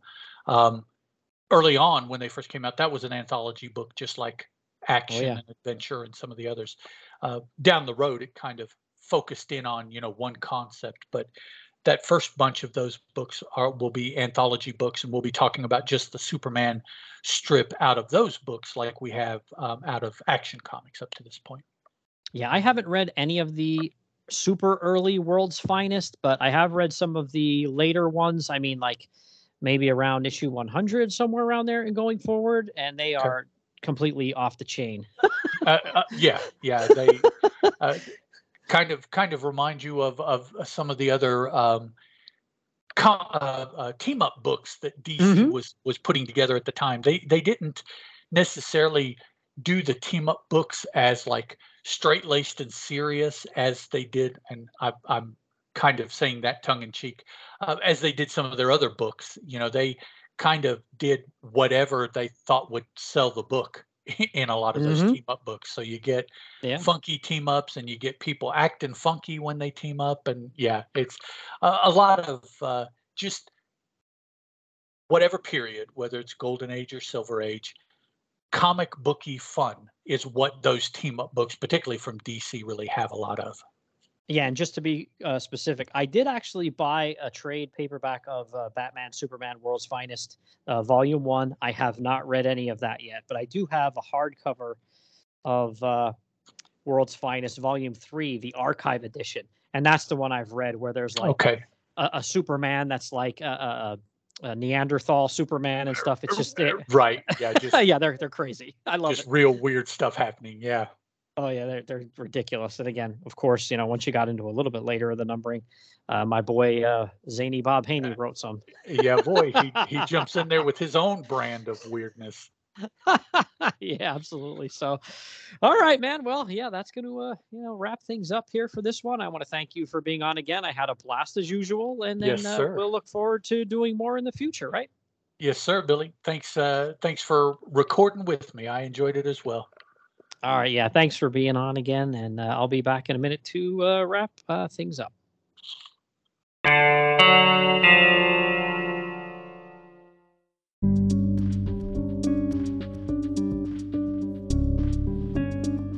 right, everybody, that wraps up this episode. Once again, I want to thank Ed for being on the show. Ed and I have a real good time talking about comics and other stuff. So, uh, and I wanted to just say, you know, uh, he does some uh, live YouTube vids with uh, his partner Steven uh, when they do the Superman Super Show, and then sometimes just for uh, another show Steven has. So definitely look for that because it's a lot of fun. You know, being interactive is a blast. You know, to talk to those guys live and you know chat with them and stuff like that is really cool. So definitely uh, go for uh, Ed's uh, Teal Productions Twitter account or Facebook pages, and uh, he usually updates on there when they have the uh, live recordings, and you can uh, join in and have a good time. All right, everybody. Thanks for listening.